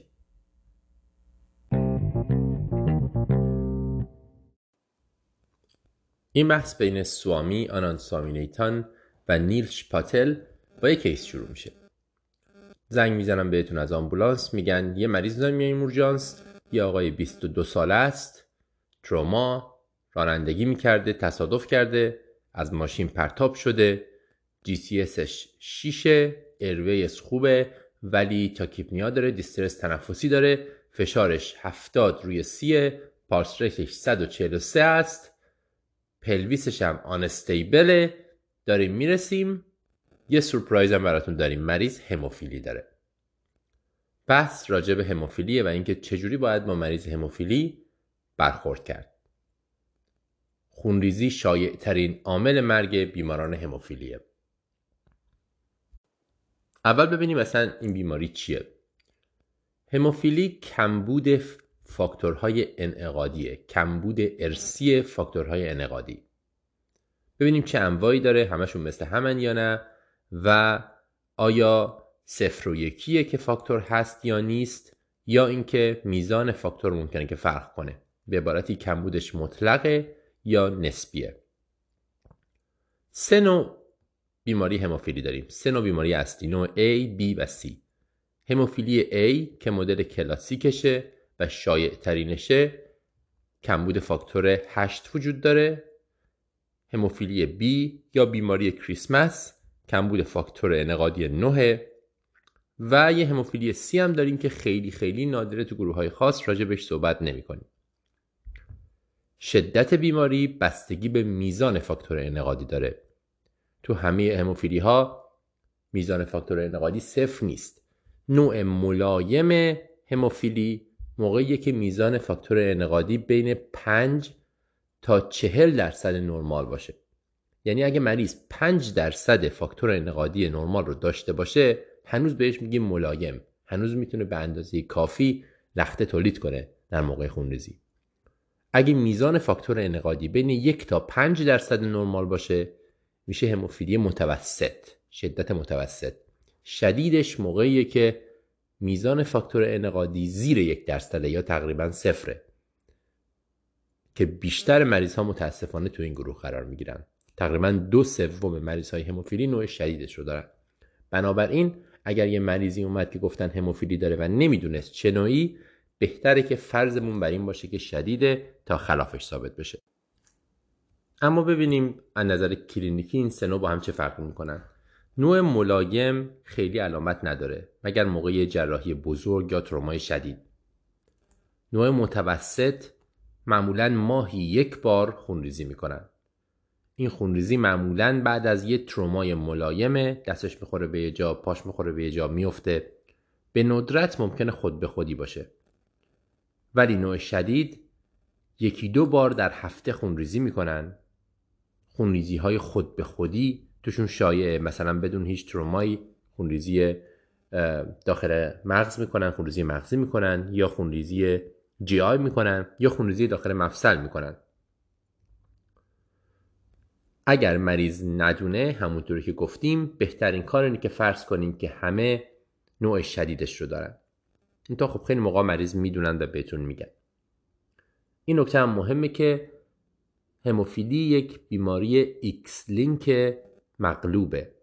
یعنی از طریق کرموزوم X منتقل میشه. به همین دلیل هم در مردها خیلی خیلی شایع هست. چون فقط یک کرموزوم معیوب کافیه تا تظاهر کلینیکی بیماری رو به وجود بیاره. خانوما هم ممکنه دچارش بشن ولی شدتش شیوعش به شدت کمتره به خاطر اینکه لازمه که دو تا کرموزوم معیوب بگیرن. پس به طور تیپیکال مریض شما یک آقایی با سابقه خانوادگی. اگرچه ممکنه که جهش هم صورت گرفته باشه و ممکنم هستش یه خانوم این بیماری رو بگیره ولی تیپیکالش مردیه با سابقه خانوادگی. شایع ترین نوع خونریزی خونریزی داخل مفصله همارتروز. در زانو ممکن اتفاق بیفته در مچ پا در آرنج در هر جایی. مرگبارترین خونریزی طبیعتا خونریزی مغزیه ICH Intracranial Hemorrhage. بقیه خونریزی هم هستن که ممکنه به شدت خطرناک هم باشن. حتی اپیستاکسی هم ممکنه اتفاق بیفته و ممکنه مریض به خاطر خونریزی دماغ بمیره. چجوری تشخیص بدیم؟ اول از همه اینه که تو اورژانس به این سرعت نمیشه تشخیص داد ولی خوشبختانه این مریض ها از بچگی بیماری رو دارن قبلا تشخیص داده شده و معمولا می‌دونن و بهتون میگن. و حتی گاهی فاکتور رو به خودشون میارن تو جیبشونه. این از اون مریضیایی که باید به مریض اعتماد کرد. مریض خودش رو می‌شناسه می‌دونه چقدر فاکتور می‌خواد حتی خیلی موقع ها می‌دونه کی باید بزنه چجوری باید بزنه. به ندرت اتفاق میفته که مریضی به خاطر جهش ژنیه و نمی‌دونن و سابقه خانوادگی ندارن.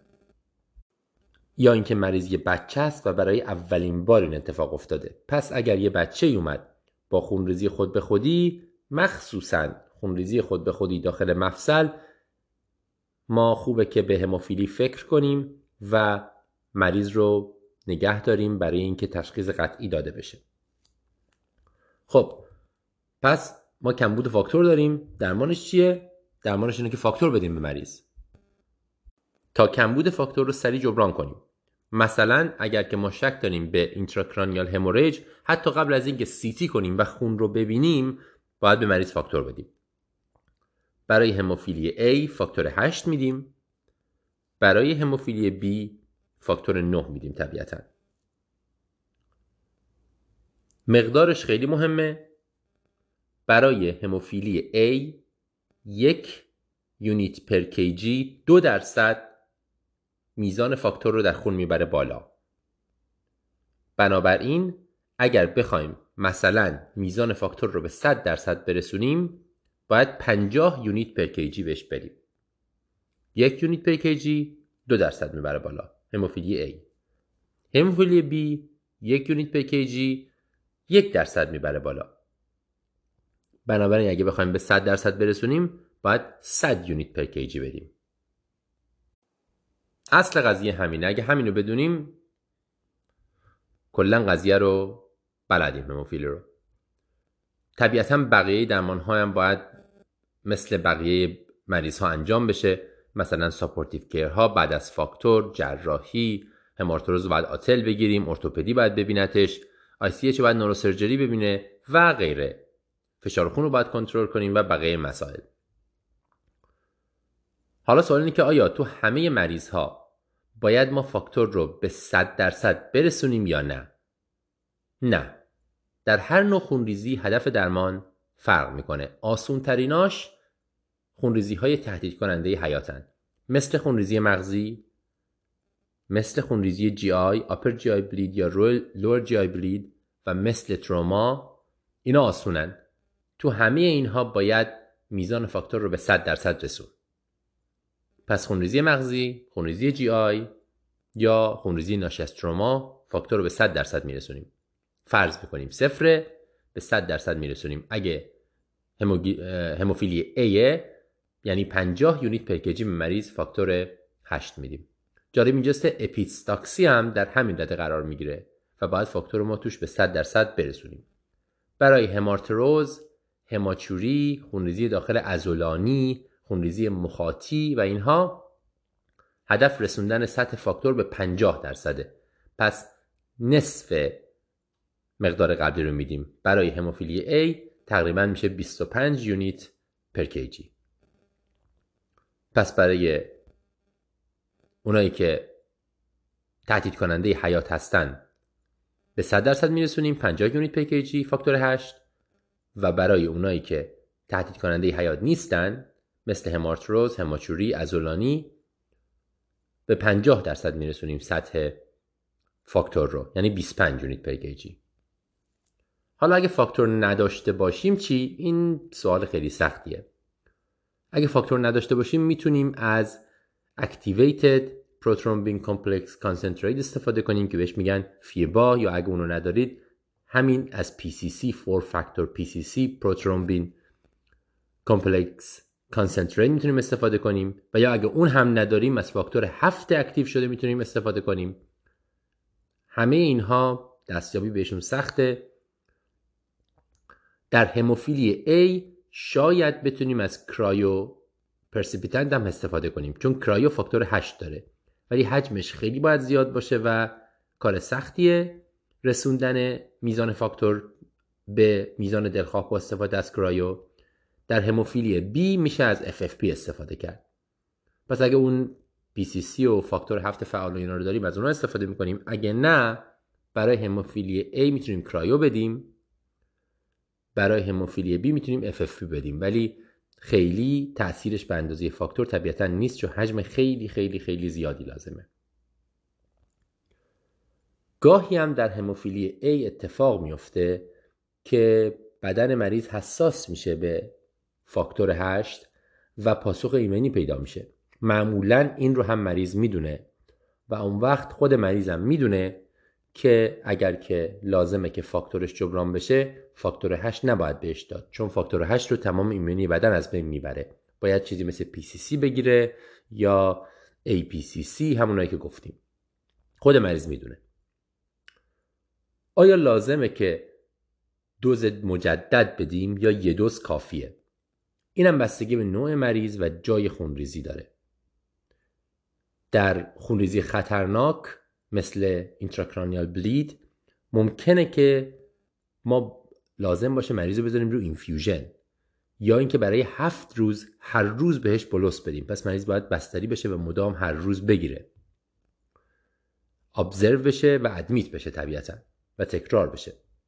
همارتروز رو چیزی ملایم مثل همارتروز رو بعد از صحبت کردن با دکتر هماتولوژیست مریض میشه فرستاد خونه. ولی بقیه تروماها اگر که با خاطر تروما اومده باشه معمولا باید مریض بستری بشه و دوزش تکرار بشه. بازم میگم طبیعتا بقیه کارهایی که باید من مریض انجام بشه مثل همه مریض های دیگه لازمه که انجام بدیم. مثلا خوبه که به همه مریض ها TXA بدیم.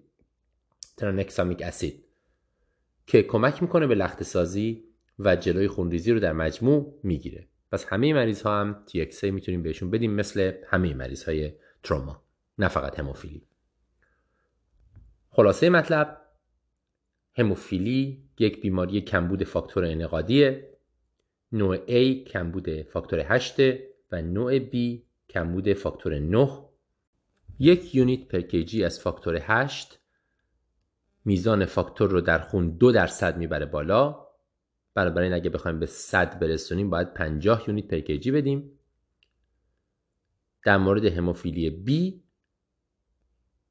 یک یونیت پر کیجی از فاکتور 9 میزان فاکتور رو یک درصد می‌بره بالا. بنابراین اگه بخوایم به 100 برسونیم باید 100 یونیت پر کیجی بدیم. هدفمون فرق می‌کنه. اینکه به چند درصد فاکتور رو برسونیم تو خون بر اساس نوع خونریزی فرق می‌کنه. برای اونایی که تهدید کننده حیاتن باید فرض رو بر این بذاریم که مریض صفره و باید به 100 برسونیمش.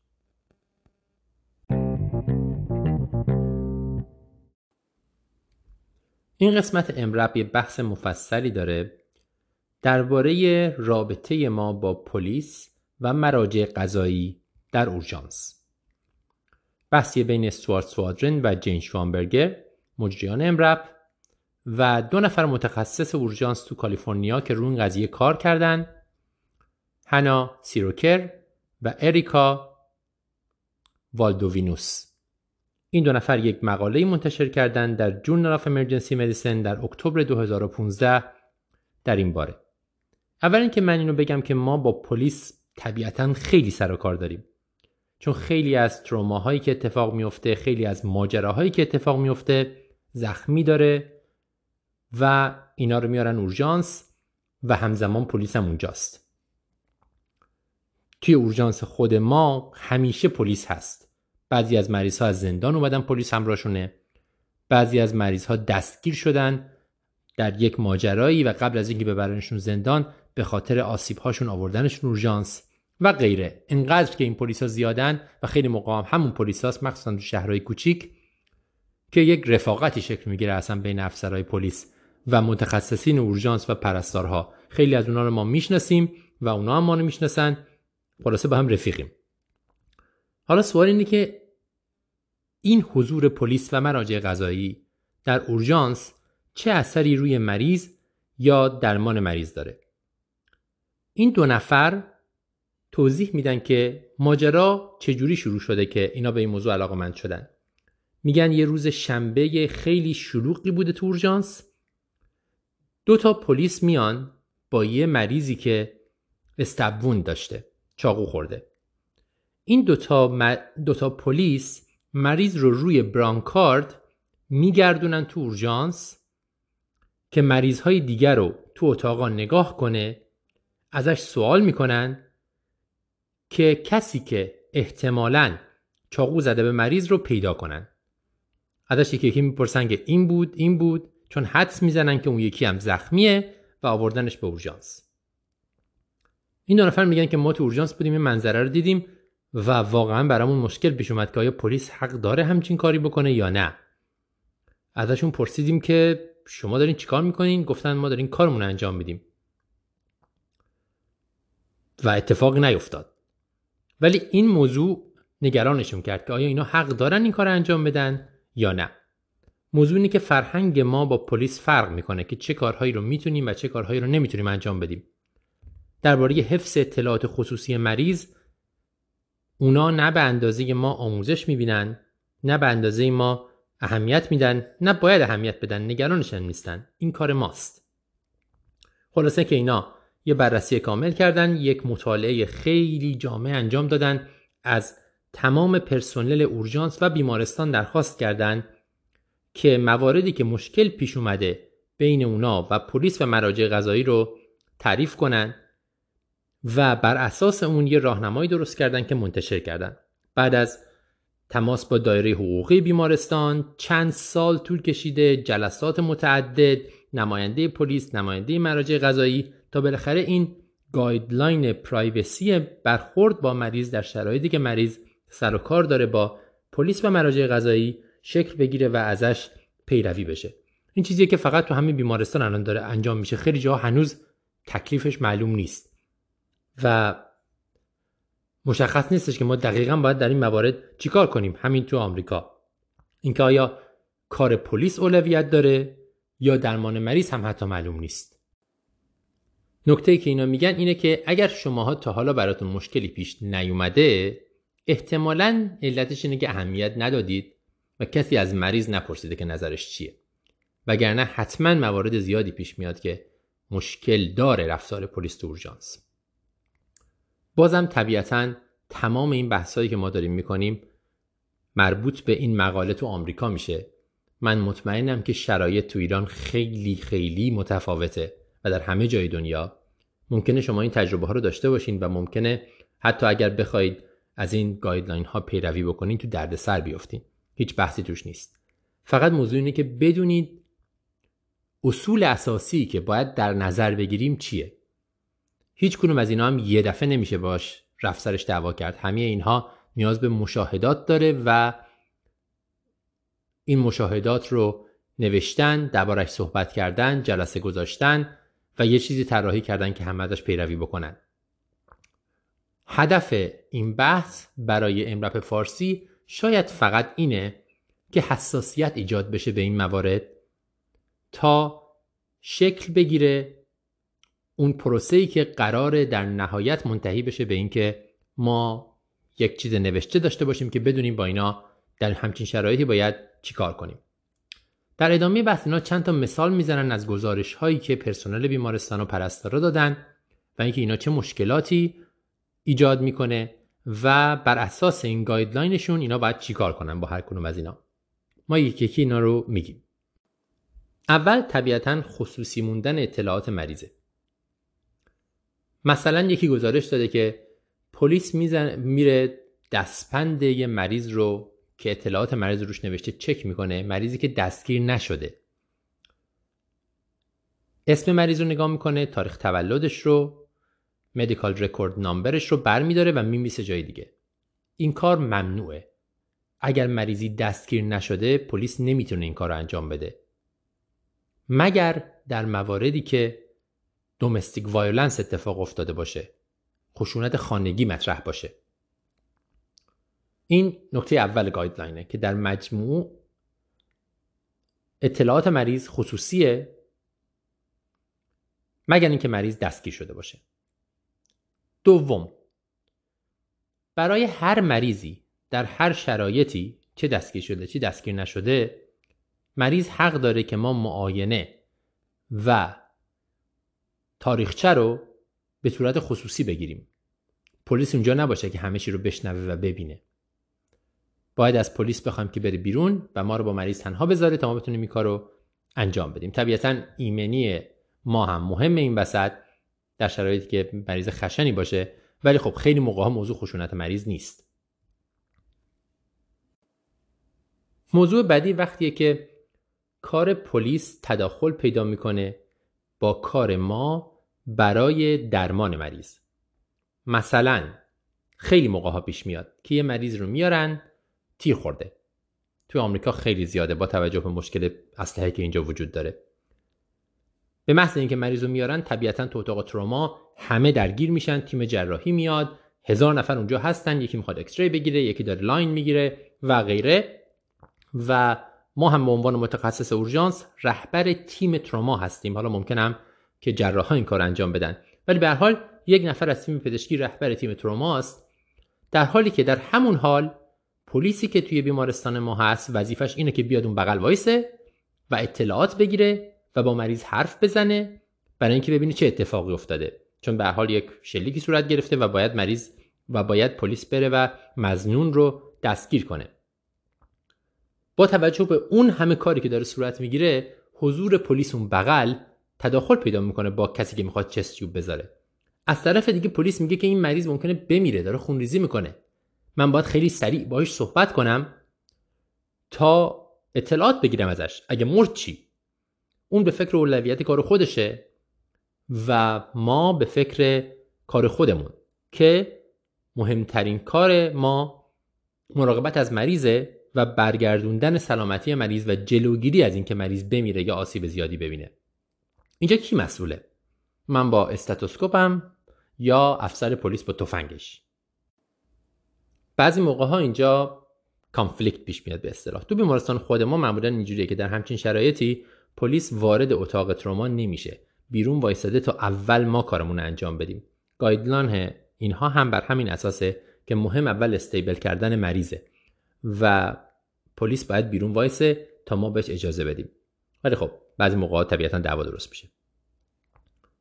مورد دیگه که خیلی موقع ها پیش میاد و برای خود من پیش اومده اینه که یک مریضی اومده دستبند دستشه یا با دستبند به تخت وصله و ما می‌خوایم اسکنش کنیم. سیتی اسکن. و خب دستبند فلزی نمی‌تونه بره توی دستگاه سیتی اسکن. ما از پلیس درخواست می‌کنیم که دستبند رو باز کنه. پلیس میگه نه این مریض خشنیه. اگه فرار کرد چی؟ من مسئولم. من دستبند رو باز نمی‌کنم. حالا چیکار باید کرد تو این شرایط؟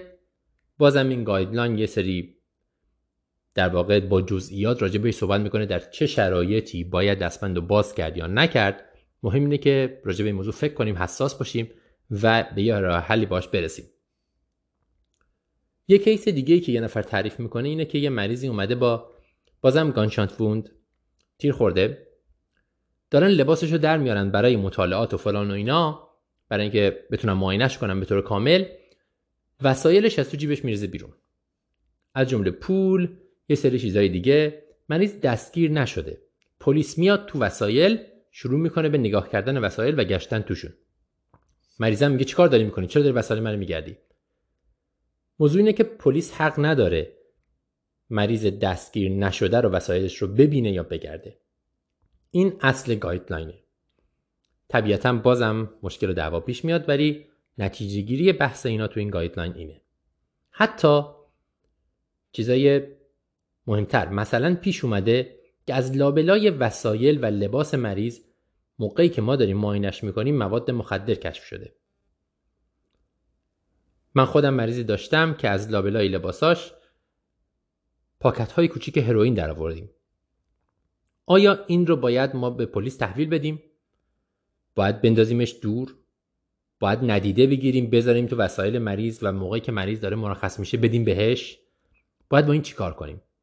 حتی در این مورد هم نظر مشخص جامعی وجود نداره. هر کس یه چیزی میگه و همین الان تو آمریکا هر کس داره یه کاری می‌کنه. یکی میندازتش دور یکی کاملا ندیدش می‌گیره و یکی پلیس بیمارستان رو پیدا می‌کنه و میدتش به پلیس. نظری وجود نداره. موضوع اینه که راجع حرف بزنیم و نتیجه گیری کنیم. یه کیس دیگه که یه نفر مطرح می‌کنه و نگرانش کرده بوده اینه که پلیس یک خانومی رو میاره به اورژانس. پلیس میگه که ما شک داریم که این خانوم توی واژنش مواد مخدر قایم کرده. ما می‌خوایم شما لطفا برای ما یک pelvic exam با speculum انجام بدید. برای اینکه اگه اونجا مواد مخدر هست درش بیارید. این متخصص اورژانسی که این داستان رو گزارش کرده میگه من این کارو نکردم. پلیس گفت باید این کارو بکنی تو موظفی. خلاصه دعوا شد. در نهایت این خانم میگه که من زنگ زدم به رئیس بیمارستان وکیل بیمارستان. اونا اومدن خلاصه همه مراجع رو درگیر کردیم. نکته نهایی این guideline اینه که ما وظیفه نداریم برای کاری که برای سلامتی مریض نیست به پلیس کمک کنیم. معاینه اضافی انجام بدیم مطالعه اضافی انجام بدیم تست اضافی بفرستیم X-ray اضافی انجام بدیم. وقتی مریض شکایتی نداره یا فکر نمی کنیم مشکل سلامتی یا مشکل اورژانسی وجود داره ما وظیفه نداریم به حرف پلیس گوش کنیم و در واقع نباید این کار انجام بدیم. این کار ما نیست. کار ما رسیدگی به شکایت مریض و حفظ سلامتی مریض و درمان مریضه نه کمک کردن به پلیس. بازم میگم این چیزیه که گفتنش از انجامش آسونتره برای خود من اگه فردا یه نفر پلیس یک مریض بیاره بگه یه اکس ری بکن ببین که تو شکمش چیزی هست یا نه خیلی سخته به پلیس بگم نه. مخصوصا پلیسی که هر روز دارم می‌بینم و اونجا هر روز با هم دیگه گپ می‌زنیم و خلاصه رفیقیم. اینکه شما چیکار می‌کنید و نمی‌دونم ولی موضوع اینه که بهش حساس بشیم. کیس بعدی که یه نفر تعریف می‌کنه مریضیه که اومده بستری شده توی بیمارستان به خاطر یه تروما. پلیس میگه به بیمارستان که وقتی مریض داره مرخص میشه به ما زنگ بزنین ما بیایم دستگیرش کنیم. چون ما به این شک داریم ولی حالا تا موقعی که تو بیمارستانه ما دستگیرش نمی‌کنیم. بازم جواب گایدلاین اینه که نه ما این کارو نمی‌کنیم. اگه شما می‌خواین دستگیرش کنین دستگیرش کنین. ولی ما به کسی زنگ نمی‌زنیم. که بیان مریض رو ببرن زندان یا هر جای دیگه ای. اینا چند تا مثال بود از مواردی که توی این guideline وجود داره و منتشر شده توی سال 2015 تو Journal of Emergency Medicine بر اساس گزارش هایی که ملت دادن بازم میگم اینا case به case فرق می‌کنه جا به جا فرق می‌کنه در مورد خیلی از همین ها هم مثلا اینکه اگه ما تو وسایل مریضی یک کیسه هروئین پیدا کردیم چیکار باید بکنیم نظر مشخصی حتی تو همین guideline هم وجود نداره. موضوع اصلی اینه که ما به این موضوع حساس بشیم و راجبش فکر کنیم و در دراز مدت یک روش همکاری شکل بگیره بین مراجع غذایی و پلیس و ما به عنوان کسایی که داریم تو اورژانس کار می‌کنیم.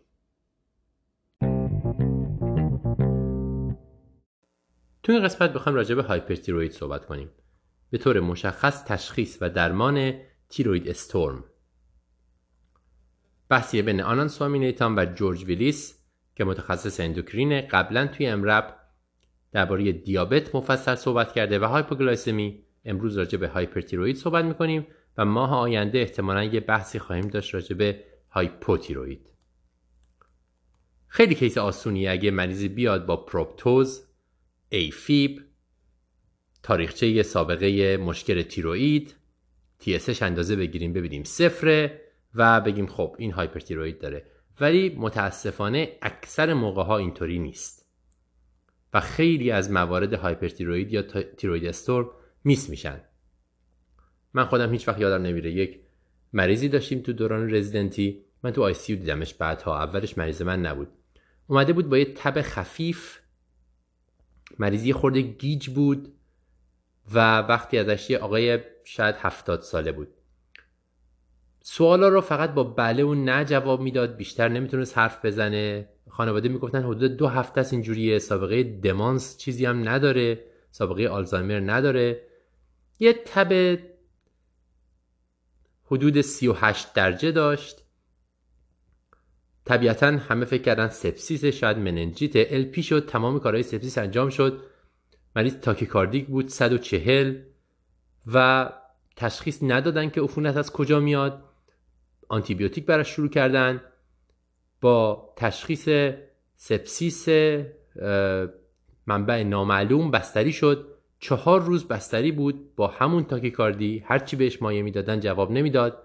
در نهایت داشتن می‌رفتن به طرف اینکه مریض رو بذارن توی هاسپیس کر که بفرستنش در واقع کاری نمیشه کرد و همینه که هست که یک نفر روز پنجم بستری براش TSH چک کرد و دیدن TSH صفره. و T4 و T3 انقدر زیاده که دستگاه نمی‌تونه نشون بده. مریض هایپرتیروید بود تو تایروید استون. پنج روز تو همون وضعیت بود تا تشخیص داده شدن. مشکلش همینه. خیلی چیزا هستن که هایپرتاروید تقریدشون می‌کنه. از همه معروفتر سپسیسه. همینطور اووردوز مواد ویدرال از الکل و داروهای دیگه. هیت استروک گرمازدگی چیزایی مثل NMS تو همه اینا مریض ممکنه بیاد با کاهش سطح هوشیاری تاکیکاردی و تب.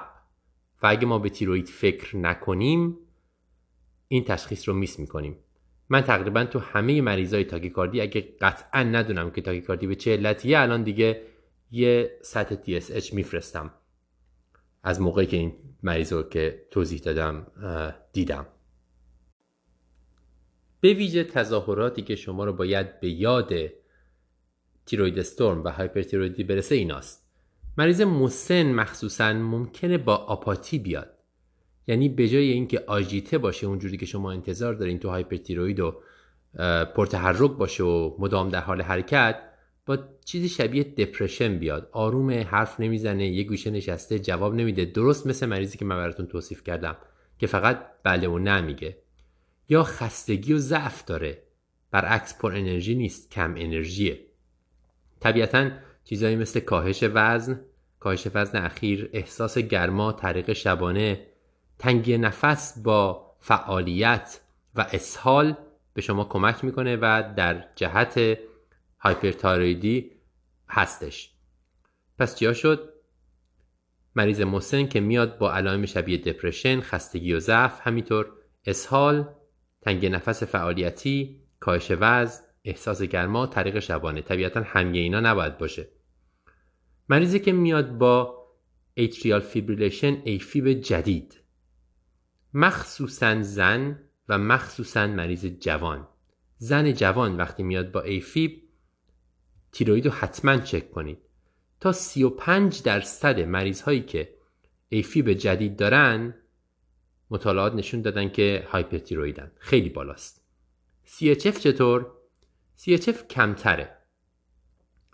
CHF کمتر تظاهر بالینی هایپرتیرویده ولی اگه هیچ توضیحی براش ندارین توی مریض جوون اومده با CHF سابقه فشار خون نداره سابقه مشکل قلبی نداره سابقه بیماری اخیر نداره که میوکاردیت کرده باشه.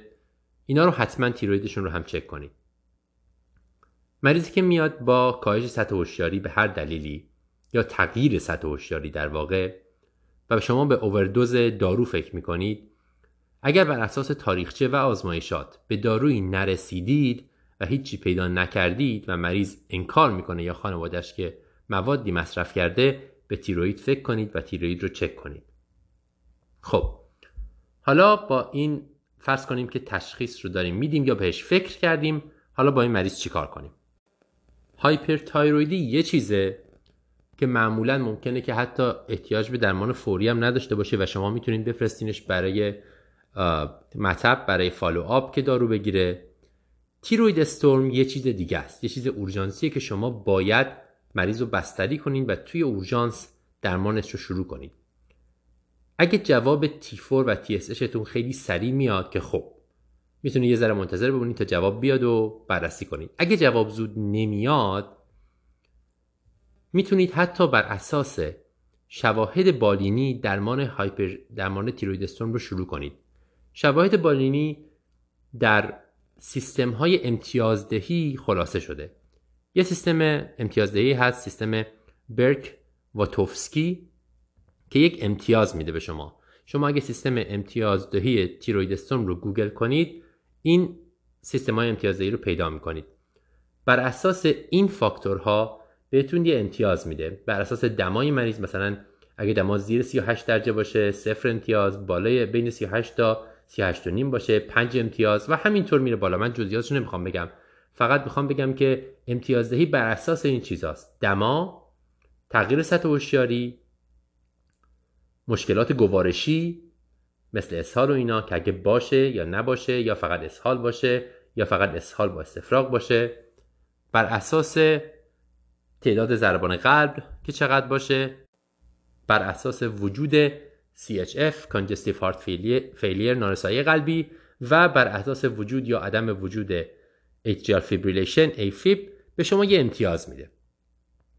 اگر این امتیاز 25 به بالا باشه تیروید استورم مطرح میشه طوفان تیرویدی و اگه بالای 45 باشه احتمال طوفان تیرویدی تایروید استورم بسیار بالاست و شما باید همون موقع درمان رو شروع کنین اگه شک دارین. اگرچه یه مشکل این سیستم داره اینه که یه خورده nonspecific ه sensitivity ش بالاست ولی nonspecific یه سیستم دیگه ای هست یه سیستم ژاپنیه که توی اون T4 و TSH هم داخل میشه. اون خیلی specific تره اگه از اون استفاده کنین جواب آزمایش داشته باشین طبیعتا بهتره. کدوم آزمایشات؟ اولین آزمایش طبیعتا TSH که اگه کم باشه ما میگیم که یا صفر باشه میگیم که هایپرتیروید وجود داره. ولی بهتره که همیشه فری تی فور رو هم یعنی تیروکسین آزاد رو هم باهاش بفرستیم. چرا؟ چون TSH بعضی موقع ها ممکنه که گمراه کننده باشه. مثلا 5 تا 10 درصد طوفان های تیرویدی به خاطر یک مشکلی از هیپوفیز یعنی TRH thyroid releasing hormone اون بالا بالاست. در نتیجه TSH هم بالاست و تیروید پرکاره. پس TSH بالاست. تو 10 تا تو 5 تا 10 درصد thyroid storm ها. یا اصلا ممکنه یه تومور TSH جایی وجود داشته باشه. از هیپوفیز هم نیاد. خود TSH از اول بالا باشه. داروهای زیادی هم هستن که سطح TSH رو تحت تاثیر قرار میدن. مثل آمیودارون، لیوتیروکسین، استرویدها، کاربامازپین، داروهای پارکینسون. اینها صد TSH رو غیر قابل اعتماد می‌کنن. یعنی TSH پایین لزوما به معنی هایپرتیروید نیست و TSH بالا ممکنه همراه با هایپرتیروید باشه. پس حتما سطح هورمون آزاد تیروکسین هم لازمه برای اینکه تشخیص قطعی داده بشه. حالا فرض کنیم تشخیص رو دادید. مرحله بعدی چیه و امتیازش رو هم بررسی کردید و دیدید که بالای 45 و حتما مریض تو طوفان تیرویدیه درمانش چند تا داروه که الان میگیم ولی خیلی مهمه که اینو بدونیم که باید این داروها رو به ترتیب بدیم. وگرنه اوضاع بدتر میشه و شما با دادن دارو در با دادن دارو در ترتیب نادرست ممکنه که شما علائم رو بدتر کنید. اولین دارویی که می‌دید بتا بلاکره. یعنی پروپرانولول چرا؟ چون بدن حساسیتش به بتا آگونیست بالاست چون تیروید هورمون تیروید تیروکسین رسپتورهای بتا رو بالا برده. برای همین با دادن بتا بلاکر اثرات سیستمیک رو شما کم می‌کنید و درمان می‌کنید ضربان قلب رو پایین میارید و در واقع جلوی این که این تیروید که تیروکسینی که داره تو خون میچرخه کارش رو انجام بده رو سلول ها رو می‌گیرید. اگر کنتراندیکاسیونی دارین برای دادن پروپنانولول یا بتا بلاکر مثلا مریض سی یا آسم شدید داره به جاش می‌تونین کانال calcium blocker بدید. مثل diltiazem. ولی حواستون یا verapamil ولی حواستون باشه که کانال calcium blocker ها کمتر موثرن چون conversion T4 به T3 رو کم نمی کنن برخلاف beta blocker ها که این کار رو انجام میدن. این پس اولین دارو beta blocker. یا کانال calcium blocker اگه نمی‌تونیم beta blocker بدیم. درمان دوم داروهای ضد تیرویدن. propylthiouracil و methimazole. اینا هر دوشون خوراکی هن. مطالعات مختلفی نشون میدن که اثرشون یکسانه. می‌تونین هر کدوم که دوست دارین استفاده کنین. propylthiouracil و methimazole. فرقاشون در ایناست که propylthiouracil تبدیل محیطی T4 به T3 رو هم کم می‌کنه. متیمازول این کارو نمی‌کنه ولی اثر کلینیکیشون به نظر نمی‌رسه که در نهایت با هم دیگه فرقی بکنه. نکته ای که بعد مد نظرتون باشه اینه که تو حاملگی تو سه ماهه اول متیمازول نمی‌دید چون تراتوژنیکه. بهتره که پروپرتیوراسیل بدید. ولی در سه ماهه دوم و سوم متیمازول بهتره. یه خورده به یادآوری این موضوع ممکنه سخت باشه. پس بهتره که طبیعتا search کنید که هر وقت می‌خواین این کار انجام بدین. ولی خلاصش باز همینه که در حاملگی سه ماهه اول propylthiouracil در سه ماهه دوم و سوم methimazole. پس تا حالا شد دوتا اول beta blocker دوم داروهای ضد تیروید خوراکی. اگرم خوراکی مریض نمی‌تونه بخوره شما باید NG tube بزنید و مریض رو بهش این داروها رو بدید. چون حتما باید خوراکی داده بشه فقط نوع خوراکیش وجود داره و حتما, حتما هم باید داده بشه. داروی سومی چیه بعد از این دوتا؟ یود. یود با اثر ولف چایکوف وقتی یود بارامیله سنتز هورمون تیروئید متوقف میشه. حالا کار نداریم اثر اثرش چیه؟ اصلا به فیزیولوژیش کار نداریم. خلاصه مطلب اینه که سومین دارو یوده. بهترین نوعش که می‌دید یودید پتاسیومه پنج قطره کافی خوراکی بدید به مریض. مشکلش اینه که یودید پتاسیم بدمزه است و تحریک کننده معده است و مریض استفراغ می‌کنه. پس بهتره که قاطی با غذا یا آب میوه مخصوصا به مریض بدید بخوره. بازم ترتیب خیلی مهمه. یود رو 60 دقیقه دقیقا 60 دقیقه بعد از داروی ضد تیروید پروپیتی اوراسیل و متیمازول به مریض می‌دید. چرا؟ چون اگر اونا رو ندید و یود بدید یود برعکس هورمون تیروید رو بالا می‌بره. پس اول بتا بلاکر بعد بلا فاصله پی و متیمازول و 60 دقیقه بعد یک ساعت بعد پنج قطره از یود یودید پتاسیم رو می‌دید به مریض. بعد از اینکه این ستا رو دادید بعدی steroid ه یه دوز هیدروکورتیزون به مریض می‌دید. 100 میلی گرم. این steroid تاثیر تیفو تبدیل تیفور به تیتری رو کم می‌کنه و همینطورم اگر که hyperthyroid ی به خاطر بیماری Graves باشه که شایع ترین نوع hyperthyroid یه antibody های تحریک کننده تیروید رو در Graves کم می‌کنه و در نتیجه تولید هورمون تیروید رو کاهش میده. این از درمان مشکل تیروید استورم. حالا با عوارض چیکار کنیم؟ اول از همه هارت فیلر نارسایی قلبی. کلا مریضی که به خاطر هایپرتیروید دچار نارسایی قلبی شده خیلی اوضاش بده و مورتالیتی توی مریضا خیلی بالاست. نکتهش در اینه که اینا هم می‌تونن high output heart failure باشن یعنی قلب فعالیتش بالا رفته ولی ejection fraction کم نیست یا low output heart failure باشن که قلب که مرحله بعدیشه قلب انقدر زیاد کار کرده که الان دیگه واقعا به زحمت داره منقبض میشه. درمان این دوتا با همدیگه فرق می‌کنه. درمان هر کدومش ممکنه برای اون یکی خطرناک باشه. مثلا اگه ما فرض رو بر این بذاریم که low output ه و به مریض Lasix بدیم که بار قلب رو کم بکنیم اگه high output باشه خود Lasix باعث افزایش هورمون آزاد تیروید میشه. از طریق کارهایی که با پروتئینا می‌کنه. همینطور هم نیترو نیتروگلیسرین.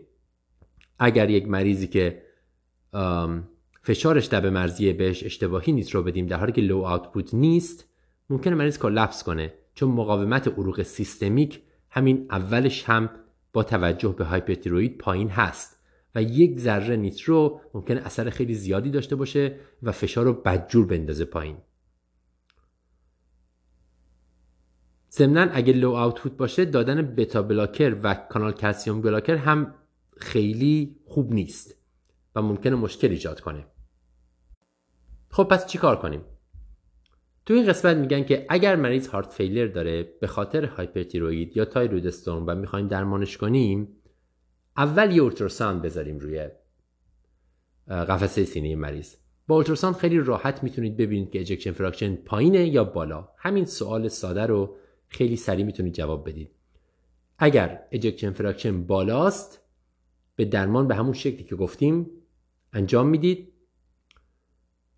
و اگر ejection fraction پایینه اولش beta blocker رو نمی‌دید. اگر که شک دارید یا یعنی نمی‌تونید مطمئن باشید با ultrasound یا اینکه اصلا ultrasound ندارید پیشنهادی که می‌کنن اینه که برای beta blocker از پروپرانولول استفاده نکنید. از اسمولول استفاده کنید. چون به صورت infusion داده میشه اثرش خیلی سریعه و اگر دیدیم که فشار داره میفته به خاطرش سریع می‌تونیم قطعش کنیم و اثرش سریع از بین میره. یعنی میدیم به محض اینکه دیدیم اوضاع خرابه خاموشش می‌کنیم اثرش از بین میره. پس ultrasound می‌تونه خیلی به ما کمک کنه در اینکه بدونیم heart failure ناشی از هایپرتیرویدی یا طوفان تیرویدی رو چجوری درمان کنیم. مشکل دیگه که ممکنه پیش بیاد بر اثر هایپرتیرویدی atrial fibrillation AFib سوال اینه که atrial fibrillation رو لازم آنتی بدیم یا نه؟ جواب اینه که بله. این مریض ها بیشتر در خطر ترومبوز ناشی از ایفیب هستند بنابراین آنتی رو شاید باید سریعتر و جدیتر شروع کرد. برای اینکه مریض دچار ترومبوز نشه و دچار سکته مغزی ناشی از ترومبوز نشه. همونطوری که گفتیم خیلی از این مریض ها میاد با یه تصویری کاملا شبیه sepsis. از طرفی هم ممکنه که عفونت باعث شروع شدن کل مشکل شده باشه و مریض رو انداخته باشه مریض hyperthyroid معمولی رو انداخته باشه به thyroid storm پس آنتیبیوتیک بدیم یا ندیم؟ در واقع جواب دقیق براش وجود نداره. میگن که اگر که ریشه عفونت پیدا کردید بدید ولی خب خیلی موقع سخته که مریض بیاد. تب داره تاکیکاردیکه و سطح هوشیاریش هم پایینه و ما اون وقت آنتیبیوتیک ندیم. در نتیجه عملا اکثر مریض هایی که میان با این شرایط حتی اگر تشخیص داده شدن سریع که هایپرتیروید دارن و تایروید استورم دارن آنتیبیوتیک هم می‌گیرن. می‌تونین شما تو اورژانس شروع کنین. بعدا اگه کشت خون منفی اومد می‌تونن قطع کنن. آیا لازمه که تب رو درمان کنیم؟ بازم جواب شایده. اسلامینوفن می‌تونیم به مریض بدین اشکالی نداره. انسد بهتره که ندین بازم به خاطر اینکه به پروتئین ها وصل میشه و هورمون تیتری رو آزاد می‌کنه بیشتر توی خون. بهتره که با استامینوفن تب رو کنترل کنید اگر مریض خیلی داغه طبیعتا باید خنکش کنید. یعنی بالای 42 درجه هست. برای خنک کردن مریض صرفا می‌تونین مریض رو بذارین زیر پنکه. لازم نیستش که از روش های خنک کردن اکتیو فعال استفاده کنید که مایع سرد بهش بدید و اینا. درمان اصلی درمان hyperthyroid ه. صرف اینکه مریض رو بذارید زیر پنکه و یه خورده خیسش کنید کفایت می‌کنه. به خاطر اینکه به ویژه به خاطر اینکه اگه aggressive تر خنک کنید ممکنه که vasoconstriction بده و اثر adrenergic رو بالا ببره یعنی داخل بدن اپینفرین و نورپینفرین بیشتری ترشح بشه و وضعیت رو بدتر کنه. اما خلاصه مطلب. تشخیص هیپرتیروید خیلی موقع کلینیکاله. باید حواستون بهش باشه. تیروید استورم می‌تونه تقلید کنه خیلی از بیماری های دیگر رو. از جمله سپسیس یا مصرف مواد و غیره. تظاهراتش هم خیلی مختلفه. مخصوصا در مسن ها می‌تونه به صورت دپرشن حتی بروز بکنه. برای تشخیصش مخصوصا برای تشخیص طوفان تیرویدی می‌تونید از این سیستم های امتیازدهی استفاده کنید همونطوری که گفتیم. کافی سرچش کنید. اگه تشخیص دادید ترتیب داروهایی که استفاده می‌کنید خیلی مهمه. به ترتیب اول بتا بلاکر می‌دید. دوم ضد تیروید های خوراکی رو می‌دید. سوم یود می‌دید و چهارم استروید چهار تا مرحله داره. هارت فیلر رو درمان کنید ولی اول یه دونه ultrasound بذارید بدونید که با low output heart failure طرفید یا high output heart failure و برای atrial fibrillation آنتیکواگولان بذارید. افزایش دمای بدن رو با استامینوفن درمان کنید نه با NSAID و اگر لازم شد مریض خنک کنید از روش های غیر فعال یعنی پنکه و خیس کردن بدن استفاده کنید نه روش های خیلی اگرسیو چون نتیجه برعکسی می‌ذاره.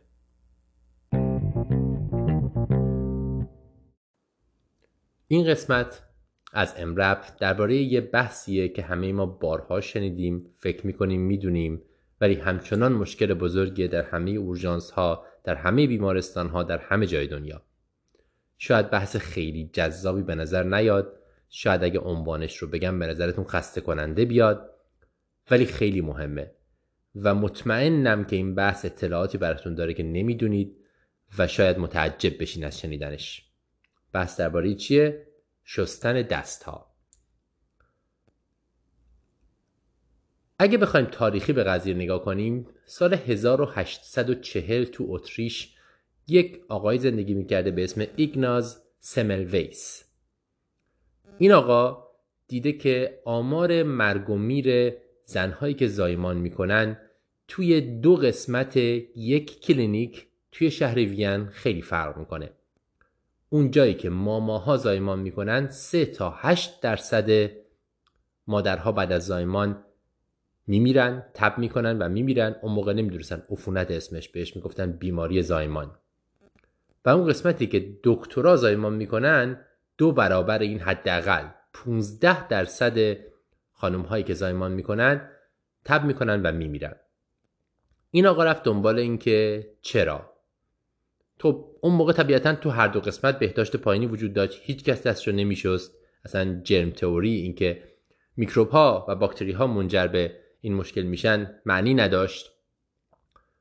اون آقا بعد از اینکه مشاهده کرد هر دو گروه رو نتیجه گرفت که علتش اینه که دکترها غیر از بخش زایمان با بخش های دیگه هم سر و کار دارن.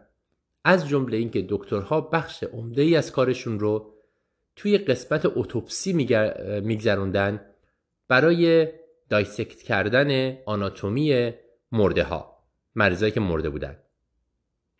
و بعد با همون دستا بدونه که بشورنش یا کار دیگه ای بکنن پا می‌شدن می‌رفتن اون طرف و بچه ها رو میزاوندن.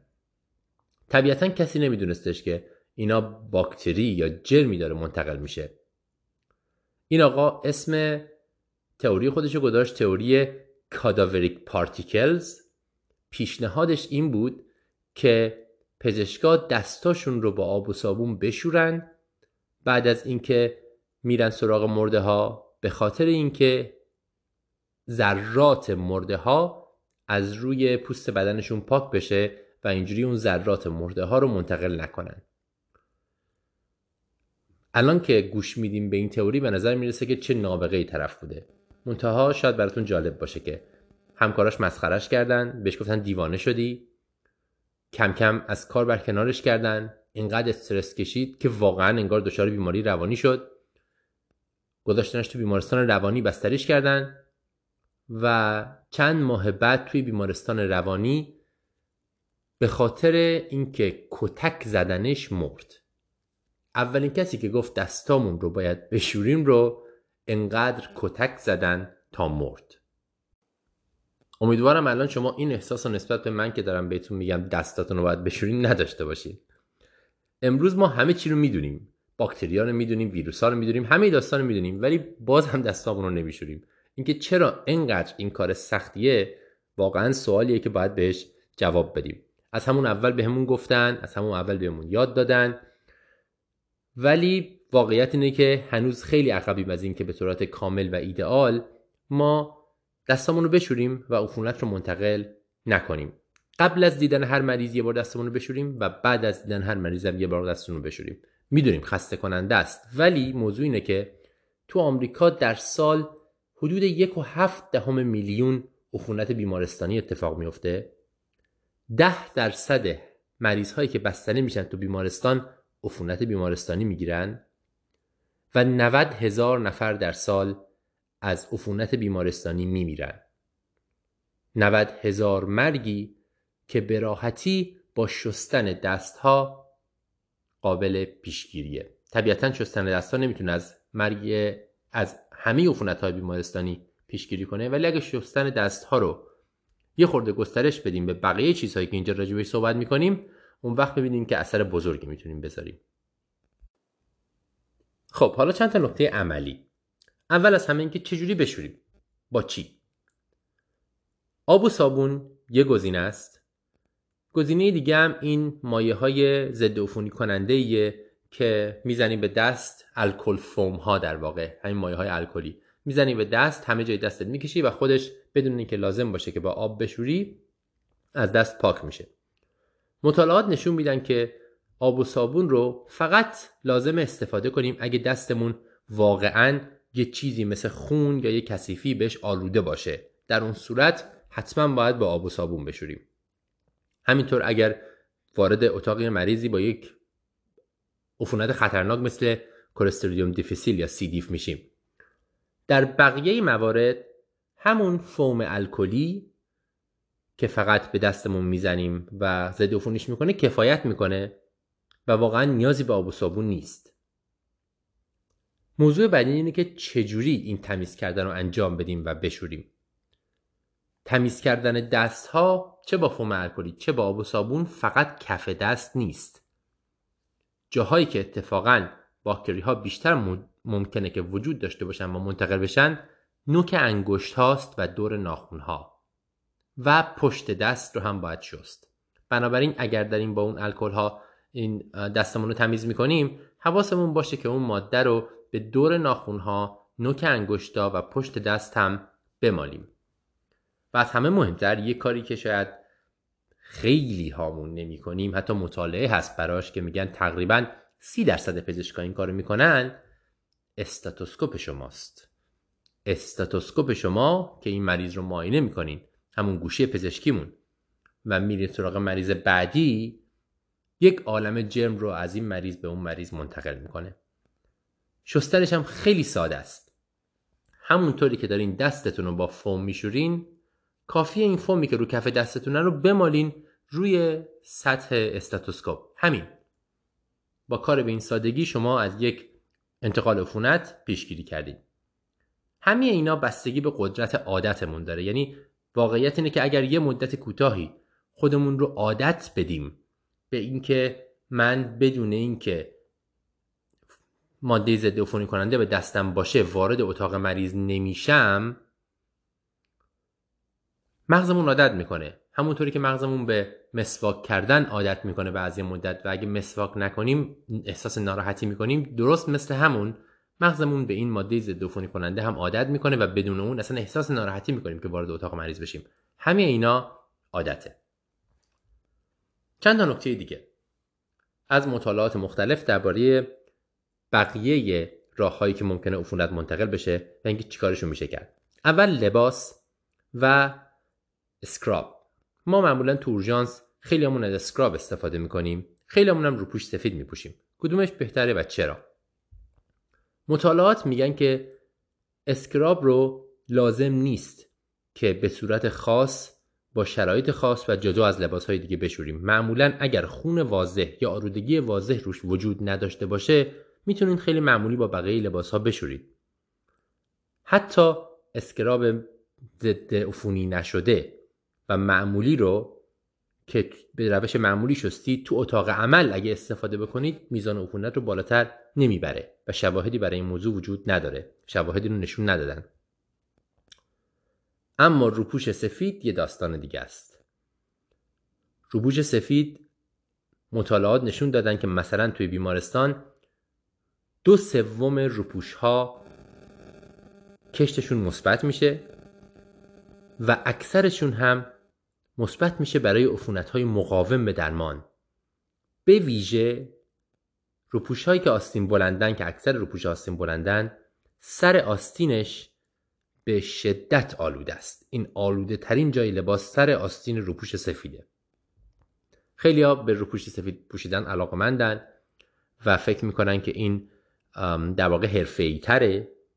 در حالی که مطالعاتی که حتی از مریض ها هم شده از مریض ها پرسیدن به نظر می‌رسه که مریض ها معتقدن که پزشکی که اسکراب پوشیده حرفه تره و ترجیح میدن که اون ازشون مراقبت کنه در مقابل پزشکی که روپوش سفید پوشیده.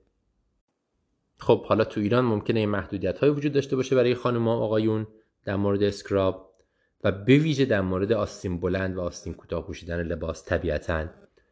ولی مطالعات اینجوری نشون میدن. حداقل کسایی که می‌تونن اینو بپوشن. که ایدئال برای اینکه عفونت با لباس منتقل نشه scrub آستین کوتاهه. لباس آستین بلند رو میگن حتی‌الامکان ازش اجتناب کنیم.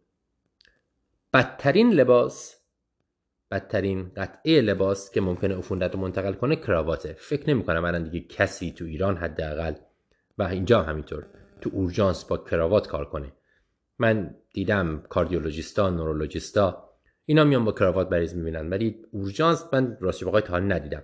ولی به حال مطالعات نشون میدن که کراوات چیز بسیار افتضاحیه و به شدت آلوده است بقیه وسایل ما راجع به استاتوسکوپ گفتم. حتما باید تمیزش کنیم. بازم مطالعات نشون میدن که یک سوم استاتوسکوپ ها روشون مرسا دارن. یعنی استاف مقاوم به متیسیلین. مطالعه کردن انگشترها رو یا حلقه ها رو خوشبختانه به نظر می‌رسه که انگشترها و حلقه ها با همون فوم اگر روش بمالیم پاک میشه و خیلی آلوده نیست مگر انگشترهای خیلی زبر و بزرگ. پس خیلی لازم نیستش که انگشتر رو در بیارید لزوما. چیز دیگه ای که خیلی آلوده است طبیعتا پروب اولتراسونده بازم مطالعات میگن که ما پروب اولتراسوند رو به راحتی از یه مریض به مریض دیگه استفاده می‌کنیم. اون پروب رو باید حتما با یک وایپ ضد عفونی کننده یا الکلی تمیز کنیم. مخصوصا ژل رو هم از روش تمیز کنیم چون خود ژل جاییه که باکتری می‌تونه روش رشد کنه. بهترم هستش که پروب ultrasound رو با یه چیزی بپوشونین با یک تیکه پلاستیکی یا چیزی قبل از اینکه استفاده کنیم ولی اگه نمی‌تونین حداقل از wipe استفاده کنیم و تمیزش کنیم حدس بزنین کثیف ترین چیزی که ما توی اورژانس بهش دست می‌زنیم و همراهمون هست چیه؟ تلفن موبایل شما. در واقع مطالعات بازم نشون میدن که تلفن موبایل شما یکی از کثیف ترین و آلوده ترین چیزاییه که شما بهش مرتب دارین دست می‌زنین و جالب اینجاست که به راحتی هم میبریدش خونه. من از موقعی که اینو خوندم یه احساس متفاوتی نسبت به تلفنم دارم و حداقل سعی می‌کنم که قبل از اینکه بیام خونه اگر دستامو نشورم تلفنم رو کامل با یکی از این وایپ ها تمیز کنم و بیام. برای ساعت مچی مطالعه وجود نداره. به نظر نمی‌رسه که آلوده باشه ولی خب به خاطر اینکه مستقیما در تماس با مریض قرار نمی‌گیره. ولی خب مطالعه رو دربارش وجود نداره. بعضیا ترجیح میدن که استفاده نکنن. اما به طور خلاصه بیایم برای بعضی از درباره بعضی از پروسیجرها هم صحبت کنیم که چیکار کنیم که آلودگی رو منتقل نکنیم. اول یکی از معروفترین چیزها شما برای تخلیه آبسه احتیاجی به دستکش جراحی استریل و پرپ کردن مرز اینا ندارید. آبسه خودش منشأ آلودگیه. می‌تونید با دستکش معمولی برید و آبسه رو تخلیه کنید. این یکی.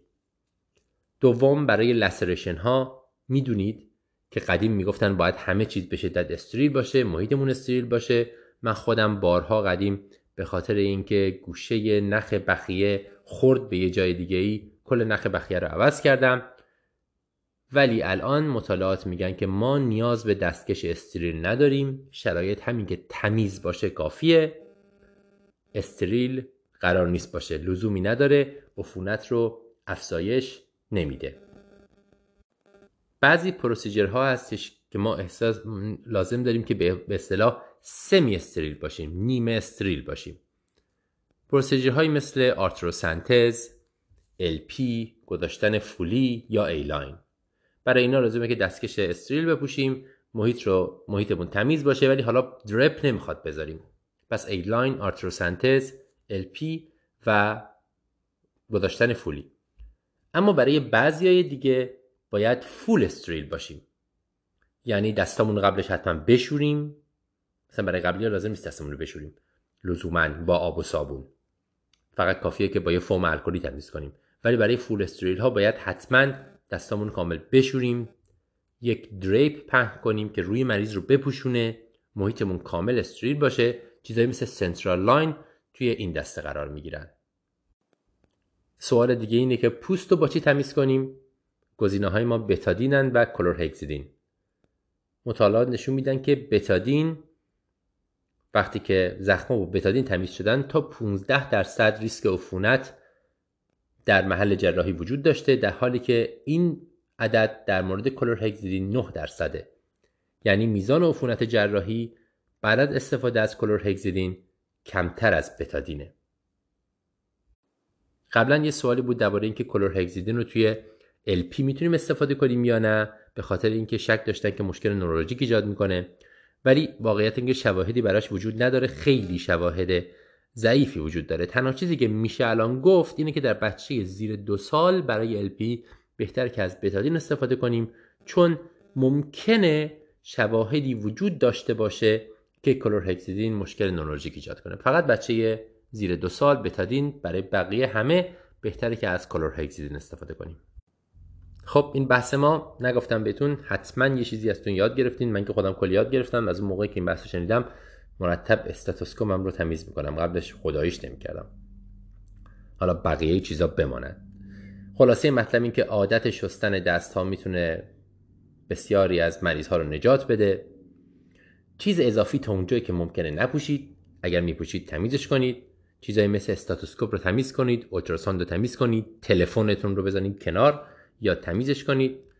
کلورهکسیدین و مجموع بهتره غیر از LP زیر دو ماه.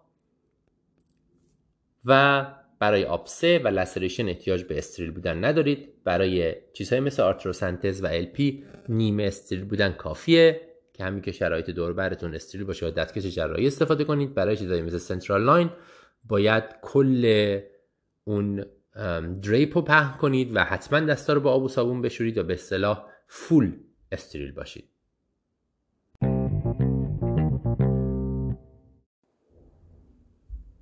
بحثی درباره اووردوز داروی ترامادول بین جس میسن و پاتیل آرمنیان قبل از اینکه راجع به اووردوز ترامادول حرف بزنیم راجع به خود دارو حرف بزنیم. این یه داروییه که حدود 20 میلیون بار نسخه میشه در سال در آمریکا. چرا؟ تبلیغات از اولش بر این اساس بوده و همچنان هست که این دارو اوپیوید نیست در نتیجه اعتیاد آور نیست و مسکن خوبیه و درد رو درمان می‌کنه. تقریبا همه این تبلیغات نادرست و غلطه. این دارو اولا تاثیرات اوپیویدی داره. ثانیا تاثیرات خیلی متفاوت دیگه هم داره. هم روی بازجذب نورپینفرین اثر می‌کنه هم سروتونین هم گیرنده های اوپیویدی رو تحریک می‌کنه هم روی گیرنده های مسکارینی اثر می‌کنه. خلاصه همه چی رو دستکاری می‌کنه. بنابراین هم شبیه مورفین و اکسیکودون و ایناست هم شبیه ونلافاکسین و فلوکستین و اینا. نتیجه اینکه کاملا می‌تونه باعث اعتیاد بشه علائم withdrawal میده tolerance میده که مریضا به دوز بیشتری احتیاج دارن برای اینکه همون اثر رو بگیرن. همون اثر رو بگیرن. تبلیغات میگفتش که احتمال کمی برای ابیوز این دارو وجود داره در حالی که اشتباهه. این دارو به اندازی اوپیوید ها می‌تونه ابیوز بشه. از طرف دیگه یه مشکلی هم که وجود داره اینه که این دارو بخش عمده تاثیرش به خاطر متابولیت هاش هست. این متابولیت ها با یک آنزیمی تولید میشن که وجودش در آدم های مختلف بر اساس سابقه ژنتیکی اون آدم کاملا متفاوته. یعنی به عبارتی کاملا رندوم یه عده بیشتر تحت تاثیر ترامادول قرار می‌گیرن چون اون آنزیمو بیشتر دارن یه عده کمتر. اثرش کاملا غیر قابل پیش بینیه و با دوز ثابت شما نمی‌تونی بگی یک نفر چقدر ممکنه سدیت بشه چقدر ممکنه که دردش بهتر بشه چقدر ممکنه که معتاد بشه و غیره. خب اینا همشون خیلی خطرناکه.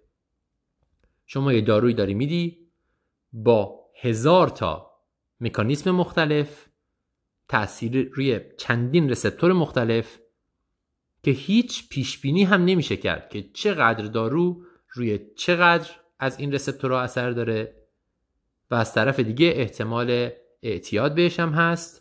احتمال تولرنس بهش هم هست و احتمال ویدرال وقتی که مصرف نمیکننش هم هست. خلاصه توصیه این دوستان تو این قسمت اینه که به هیچ وجه هیچ جا برای هیچ کس ترامادول ندین. اگر می‌خواین اوپیوید بدین برای درد مورفین بهشون بدین. مورفین خوراکی. قابل پیش بینیه و می‌تونین دقیقا بگیم با چه دوزی مصرف کنن تا اثری که شما می‌خواین رو بگیرید. اما در مورد اووردوزش. دو تا کیس رو مطرح می‌کنن. اولی یک کیسیه که یک خانومی اومده با تشنج. طبیعتا درمان تشنج براش شروع شده. بنزودیازپین دهش دادن مقدار زیاد اثر نکرده. در نهایت مریض رو اینتوبه کردن گذاشتن روی پروبوفول و در حالی که داشتن این کار رو انجام می‌دادن خانواده قوطی های ترامادول رو از خونه آوردن و معلوم شده که این مریض خواسته خودکشی کنه و مقدار زیادی ترامادول خورده. کیس دوم یه آقایی که آوردنش به خاطر تروما. پشت فرمون بوده دفعه زده به دیوار.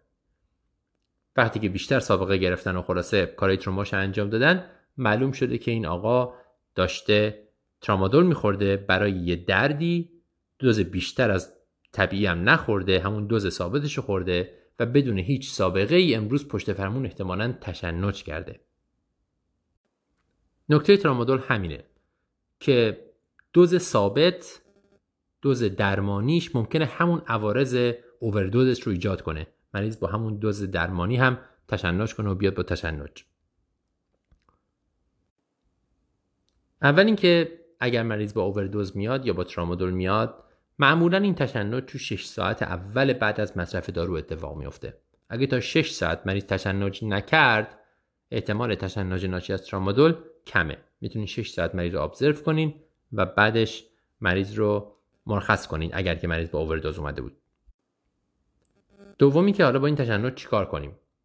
درمان تشنج ترامادول مثل خیلی دیگه از تشنج های ناشی از داروها فقط بنزودیازپینه باز هم بنزودیازپین و باز هم بنزودیازپین و اگر اثر نکرد شما باید برین مریض رو اینتوبه کنین و براش پروپوفول یا فنوباربیتال شروع کنین. داروهای مثل فنیتوین مثل لویتراستام کپرا هیچ کنون از اینا روی تشنج راشی از ترامادول اثری نداره. پس اولین مشکل تشنجه شما به مریض بنزودیازپین می‌دید. مشکل دوم سدیشنه سدیشنش مثل سدیشن ناشی از اوپیوید هاست که مریض تنفسش مختل میشه و ممکنه که مردمک های کوچیک داشته باشه. این رو هم مثل سدیشن ناشی از اوپیوید ها درمان می‌کنید و به مریض نالوکسان می‌دید پس اولی شد تشنج دومی شد sedation opioid ی مشکل سوم سندروم سروتونینه. ترامادول همونطوری که گفتیم بازجذب سروتونین و نورپینفرین رو مختل می‌کنه. در نتیجه درست مثل SNRI ها SSRI ها مثل فلوکستین و بقیه ممکنه که سندروم سروتونین بده که نشانه هاش افزایش دمای بدن تغییر سطح هوشیاری تاکیکاردی کلونوس و هایپر رفلکسیه درمانش هم مثل درمان سروتونین سیندروم حمایتیه اول از همه. خب پس در نتیجه ما به کی ترامادول بدیم؟ کی از ترامادول استفاده کنیم به عنوان دارو؟ این دو نفر تو این بحث میگن به هیچ کس برای هیچ کس در هیچ شرایطی. اگر می‌خواین داروی ضد درد بدین چیزی بدین که خوراکیه قابل پیشبینی اثرش و می‌دونین دارین چقدر میدین و چه اثر رو انتظار دارین. و بهترین دارو در این شرایط مورفین خوراکیه. نه حتی اکسیکودون نه کدین مورفین. چون اثرش کوتاه مدته قابل پیش بینیه و اثرات جانبیش بسیار کمتره. خلاصه مطلب ترامادول خیلی زیاد داره استفاده میشه الان به خاطر اینکه فکر می‌کنن امنه در حالی که اینطوری نیست. راحت میشه ابیوزش کرد اثراتش مثل اوپیویده ولی غیر قابل پیش بینی و صد تا اثر دیگه هم داره. پس بهترین کار اینه که کلا از این دارو استفاده نکنیم. اووردوزش یا حتی دوزهای درمانیش ممکنه باعث تشنج بشه. ممکنه باعث سدیشن مریض درست مثل داروی اوپیویدی بشه و ممکنه سندروم سروتونین ایجاد کنه با همه اون ویژگی های سندروم سروتونین.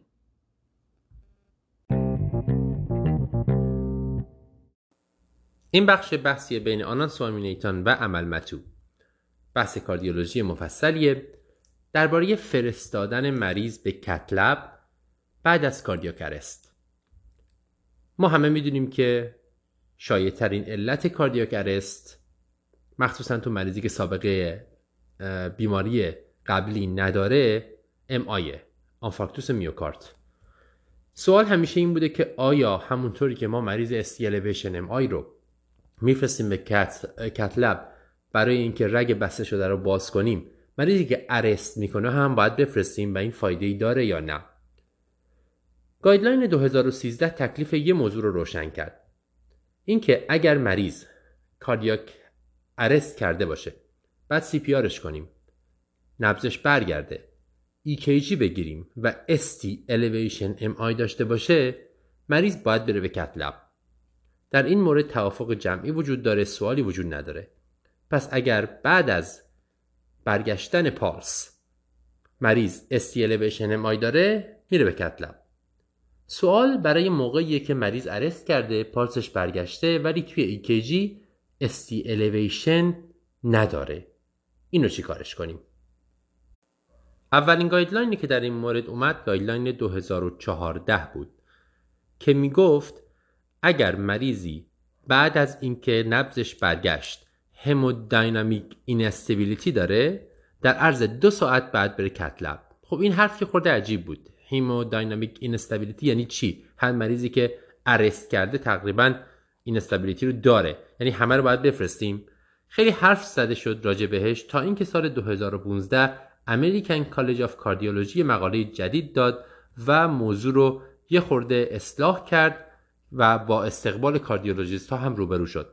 پیشنهاد جدید این بود که اگر مریض non-ST elevation MI داریم درست بعد از برگشت پالس بعد از کاردیوکرست اول از همه شروع کنیم مریض خنک کردن هایپوترمی درمانی و بعد با کاردیولوژیست حرف بزنیم.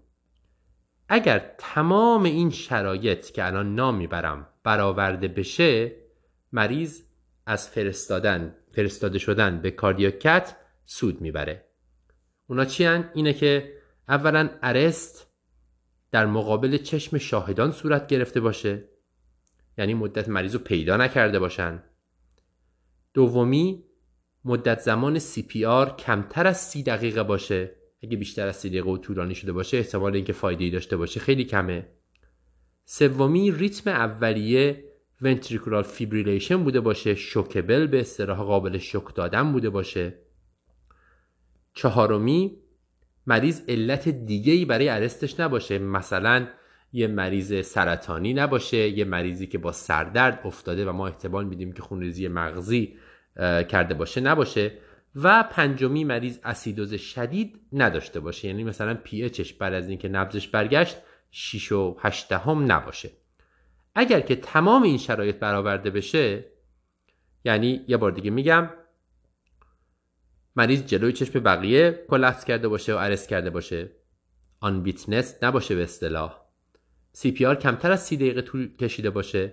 ریتم اولیه قابل شک دادن بوده باشه. علت غیر قلبی ما نداشته باشیم برای ارست کردن مریض و مریض اسیدوز شدید نداشته باشه. اگر این پنج تا شرط برآورده بشه با, با cardiologist هم هماهنگ شده و اینا و همه قبول کردن که این مریض باید بره به cardiac cath و خلاصه این سیستمی بود که شروع شد و مطالعات بعدی هم نشون داد که اگر مریضی با ST elevation MI بعد از arrest بره به cardiac cath حدود 70 80 درصد مریض ها یه obstruction ی دارن یک گرفتگی عروق کرونری دارن که میشه بهشون کمک کرد در مورد مریض هایی که این شرایط رو دارن و در EKG ST elevation ندارن به عبارتی non-ST elevation MI احتمالا دارن حدود 30 درصدشون دیدن که بله یک تنگی عروقی کرونر دارن که میشه بهشون کمک کرد.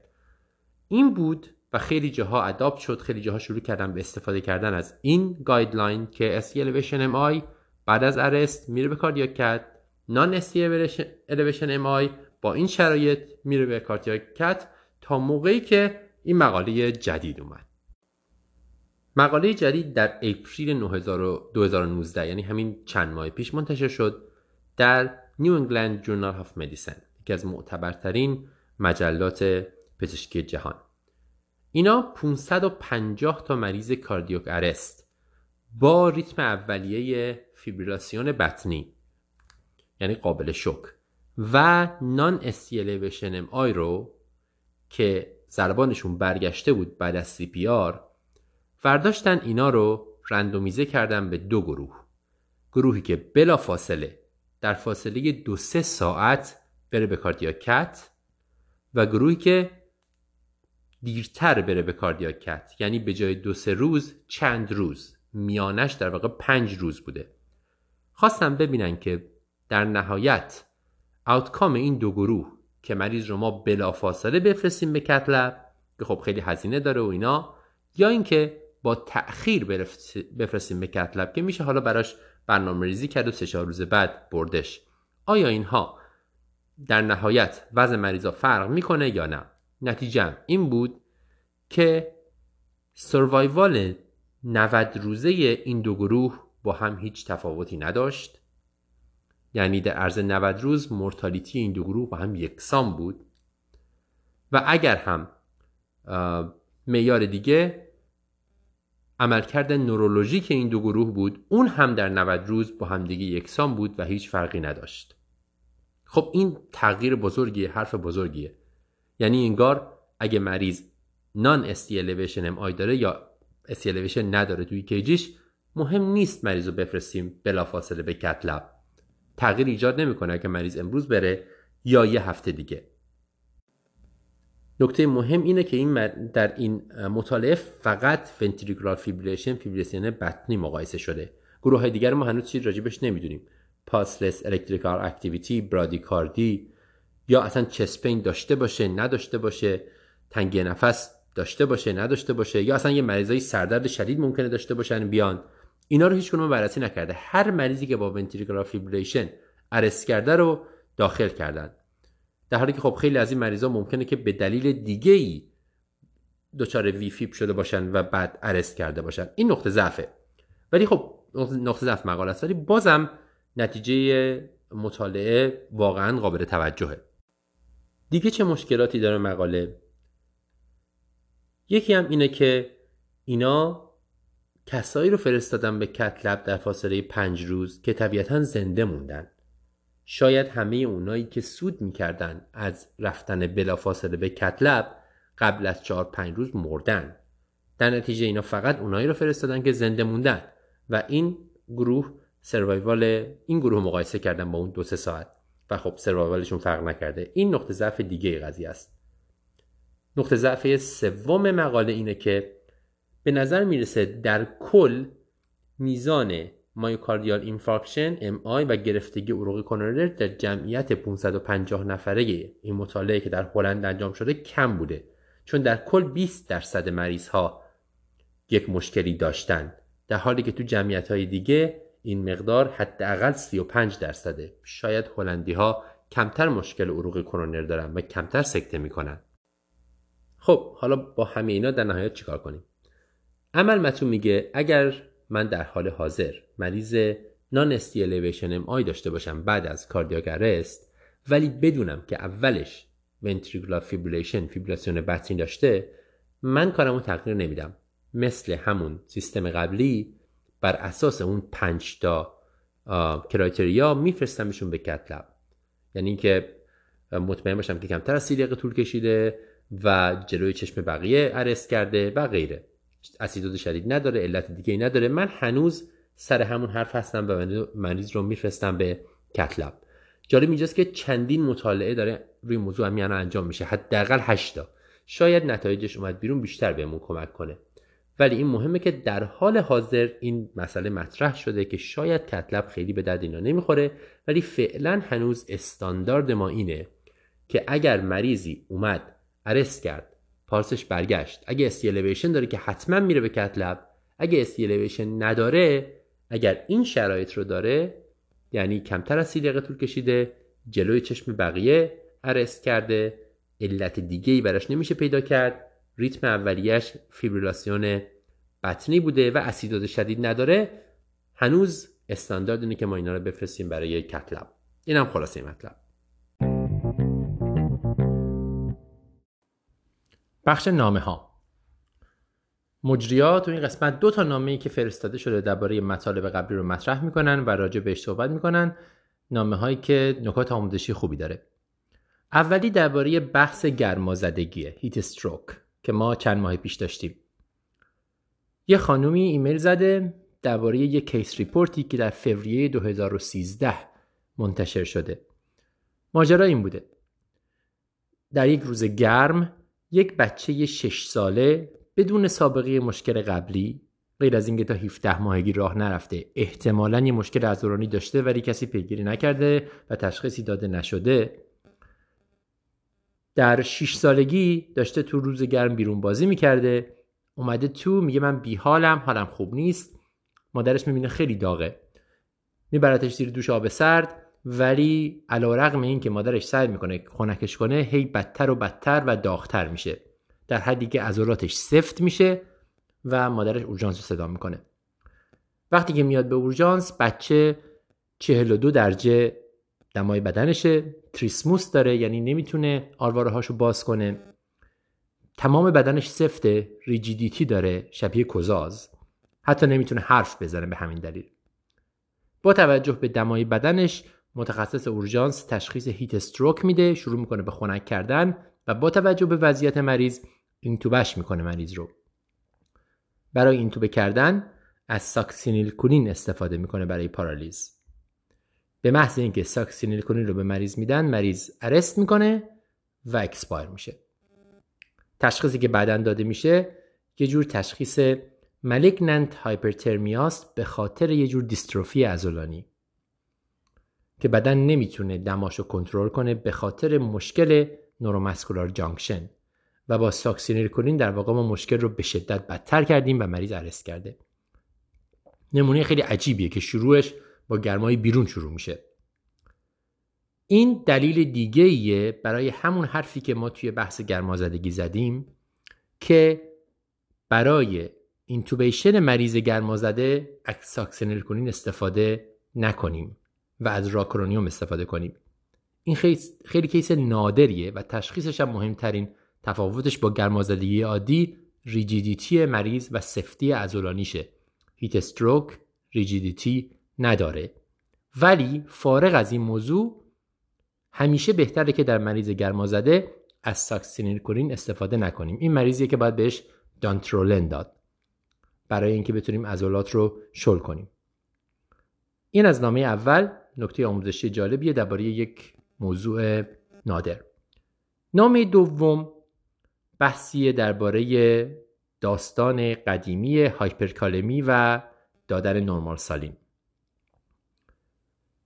این بحث مدت هاست که هست و راجبش حرف زده میشه و ما هم تو همین ماه تو قسمت هایپرکالمی درباره این موضوع و اینکه چه مایه‌ای باید به مریض داد صحبت کردیم. مفصلتر. اینجا فقط من یه اشاره کوچیک می‌کنم نظر مجریان رو میگم. اونجا نظر اسکات باینگارده شما هر دوشو با صدای من داریم میشنویم ولی اینا آدمای مختلفی دارن حرف می‌زنن. خلاص شرمنده. این بحث وجود داره که به مریض هایپرکالمی می‌خوایم مایع بدیم. چی بدیم؟ از یه طرف از قدیم بهمون گفتن رینگر به مریض ندید به خاطر اینکه رینگر خودش پتاسیم داره. عاقلانه نیست که به مریضی که هایپرکالمی داره مایعی بدیم که توش پتاسیم هست. ولی از طرف دیگه normal saline اسیدوز ایجاد می‌کنه اسیدوز hyperchloremic. و این اسیدوز پتاسیم رو از داخل سلولا می‌کشه بیرون و وضعیت هایپرکالمی رو به مراتب بدتر می‌کنه. قبلا همیشه می‌گفتن که normal saline بدین بعد بحث شد و شواهد به نفع رینگر بیشتر.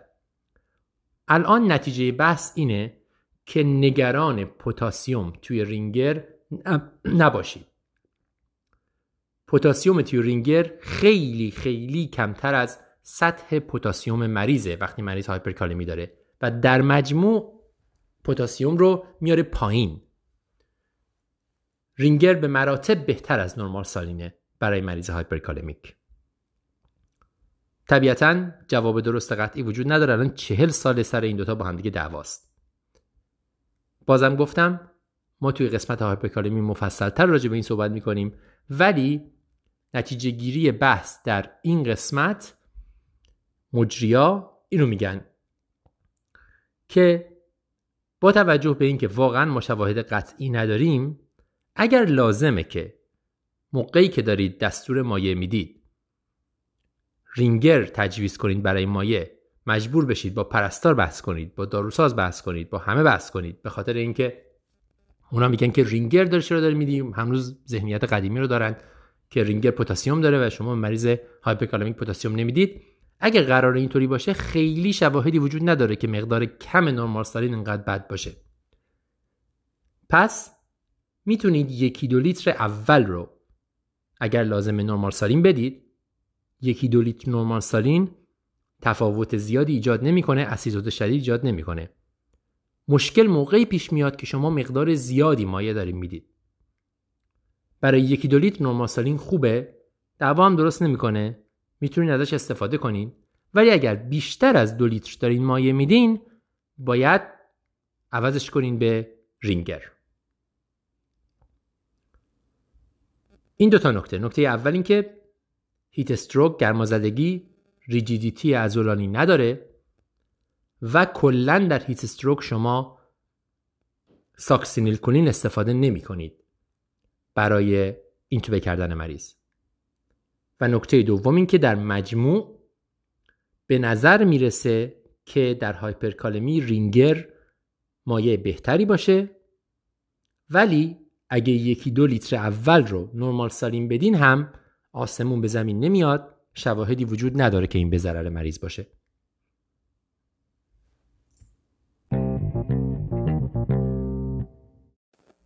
سلام. به خلاصه امرپ فارسی مهر ماه 1398 خوش اومدید.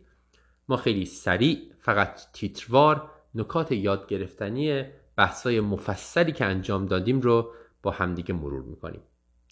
توی مقدمه بحث درباره این صحبت کردیم که بعضی موقع ها این فشاری که روی ما هست برای اینکه مریض رو که ST elevation MI داره هر چه سریعتر بفرستیم به کتلب باعث میشه که ما اشتباهی EKG رو اشتباه تفسیر کنیم یا مریض هایی رو که مشکلشون چیز دیگه است بفرستیم به کتلب در حالی که کتلب بهشون کمک نمی‌کنه. و مقاله اخیری نشون میده که بیش از 50 درصد اکتیویشن های کتلب در واقع نادرست بوده و کنسل شده. اگه ما یه 10 دقیقه 15 دقیقه شاید بیشتر وقت بذاریم و تو این 10 15 دقیقه با مریض بیشتر صحبت کنیم ماینش کنیم شاید بتونیم این عدد رو بهبود ببخشیم. توی قسمت حقوقی راجع به دستورات ترخیص صحبت کردیم که چجوری دستورات ترخیص رو به مریض بدیم موقع مرخص کردنشون که به ما کمک کنه اگر مشکل حقوقی پیش اومد و در واقع کار به شکایت کشید. نظر کارشناس حقوقی این بود که دستور ترخیص باید مختصر و مفید باشه. اگر که خیلی کلی باشه هیچ فایده ای تو دادگاه نداره. ولی اگر خوب باشه یعنی به طور مشخص با مریض صحبت کنه و راجع به مشکل مریض می‌تونه عاملی باشه که اصلا شما رو تو دادگاه نجات بده. یعنی همه کارو خراب کرده باشین مریض رو میس کرده باشین ولی دستور درست داده باشین که برگرده شما رو تو دادگاه می‌تونه نجات بده. باید مطمئن باشین که مریض فهمیده قضیه چیه. خوبه که به مریض بگیم هیچ چیز صد درصد نیست. مثلا اگه یه مریضی با چست بین اومده توی دستور ترخیص حتی بنویسیم و به مریض بگیم که ما صد درصد مطمئن نیستیم که شما حمله قلبی نداشتی. همین الان سکته نکردی. ما بر اساس آزمایشهایی که کردیم در حال حاضر فکر می‌کنیم به احتمال زیاد که این مشکل شما نیست. ولی اگر این مسائل پیش اومد برگرد چون هیچ چیز در پزشکی صد درصد نیست. حتما پیگیری مریض رو درست و دقیق بنویسیم با کی و چه زمانی پیگیری کنه. من بازم میگم اینا همش استانداردهای آمریکاست. خیلی موقع اجرا نمیشه. ولی این رو طبیعتا باید تطبیق بدیم با شرایطی که خودتون دارین توی محیط کار خودتون. خلاصه مطلب حداقلش اینه که باید با مریض صحبت کنین موقع مرخص کردنش. چه نوشته چه غیر نوشته اگه نوشته می‌کنین که نوشته اگه نه صحبت. بهش بگین که چه کاری براش کردین چی فکر می‌کنین و در چه صورت باید برگرده و در چه صورت و چه جوری و کجا باید فالوآپ انجام بده. یه قسمت مفصلی داشتیم درباره همکاری و نحوه همکاری ما تو اورژانس با پلیس و مراجع قضایی. خیلی بحث مشکلیه و جا به جا هم فرق می‌کنه. خلاصه مطالب شاید برای الان ما اینه که ما حساس بشیم به این مسئله که وظیفه ما درمان مریض در درجه اول و برای همکاری با پلیس ما نمی‌تونیم و اخلاقا نباید اطلاعات خصوصی, خصوصی مریض رو فاش کنیم. مثلا ما نباید در حضور پلیس یا مراجع قضایی مریض رو معاینه کنیم. پلیس یا مراجع قضایی موقعی که ما داریم کارهای درمانی رو انجام میدیم مثل مریضی که اومده تیر خورده باید بیرون وایسن اول ما کارمون رو انجام بدیم. کسی نمی‌دونه در مقابل اینکه مثلا اگر از وسایل مریض چیزی پیدا کردیم که غیر قانونی بود مثل یک بسته مواد مخدر چیکارش باید بکنیم؟ راجبش فکر کنیم. آیا باید بدیمش به پلیس برگردونش مریض؟ واقعا راهنمایی در این مورد هنوز وجود نداره.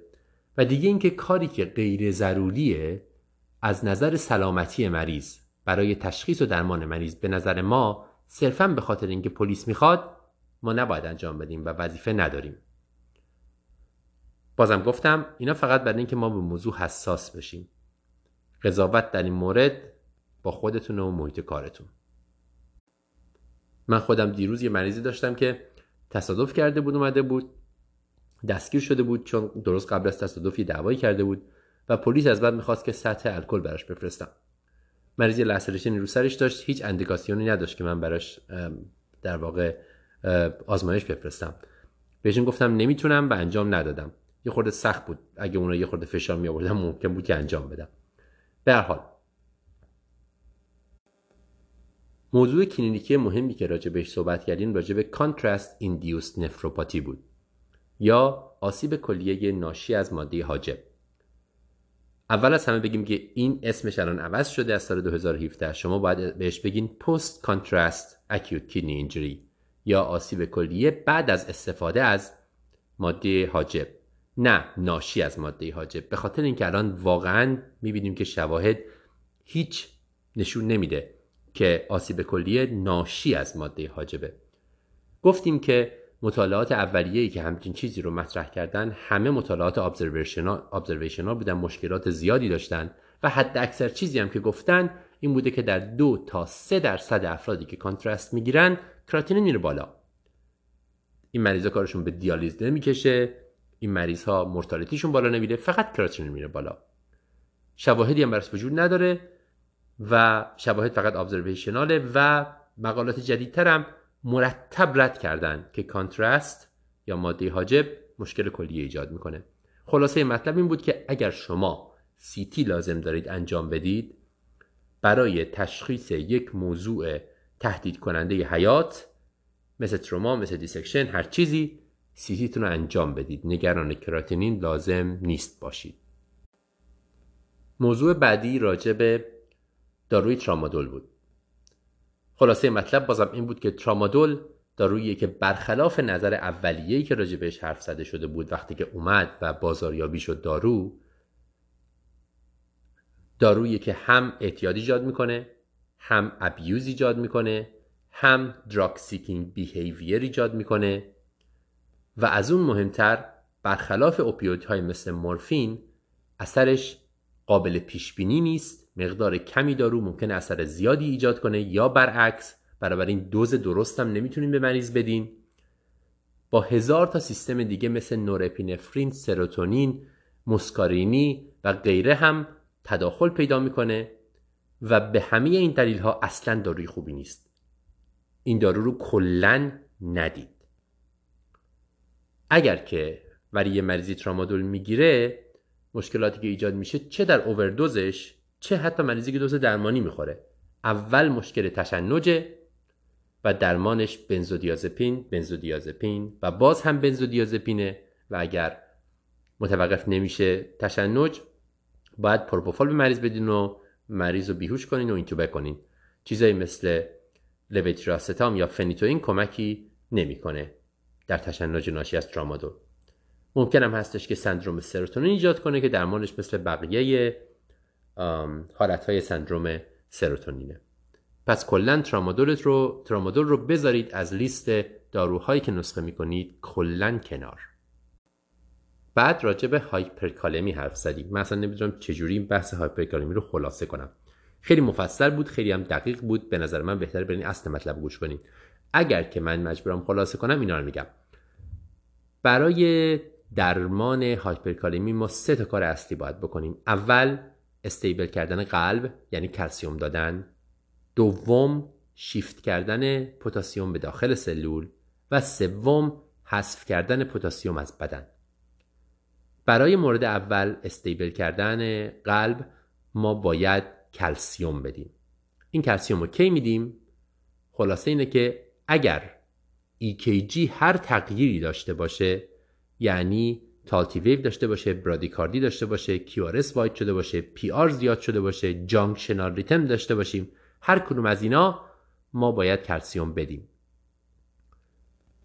علاوه بر اون یک حدی هم برای خودمون خوبه داشته باشیم که اگر عدد پتاسیم بیشتر از اون بود حتی بدون EKG هم به مریض کلسیوم بدیم. عدد پیشنهادی اسکان وایگارد 6 و نیمه. کلسیوم چجوری میدیم؟ بهتر اینه که کلسیوم کلوراید بدیم. ولی کلسیوم کلوراید رو حتما باید با یک رگ محیطی خوب حداقل 18 بزرگ که خوب مایع میره توش بدیم. چون اگر که از رگ بیرون بره نکروز بافتی بدی ایجاد می‌کنه. پس اگر رگ خوبی نداریم calcium gluconate بدیم. اگر که مریض در حال arrest اوضاعش خیلی خرابه و حتما باید calcium chloride بدیم بهتره که خیلی سریع یک IO بذاریم یه IJ بذاریم یا یه central line بذاریم و calcium chloride رو بدیم. کار دومی که باید انجام بدیم شیفت کردن پتاسیم به داخل سلولاست این کارها رو با این موارد انجام میدیم یکی سالبوتامول یا همون آلبوترول که استنشاقیه. همون جوری که درباره آسم میدیم فقط دوزش ده برابر آسمه. دوم انسولین و گلوکوز.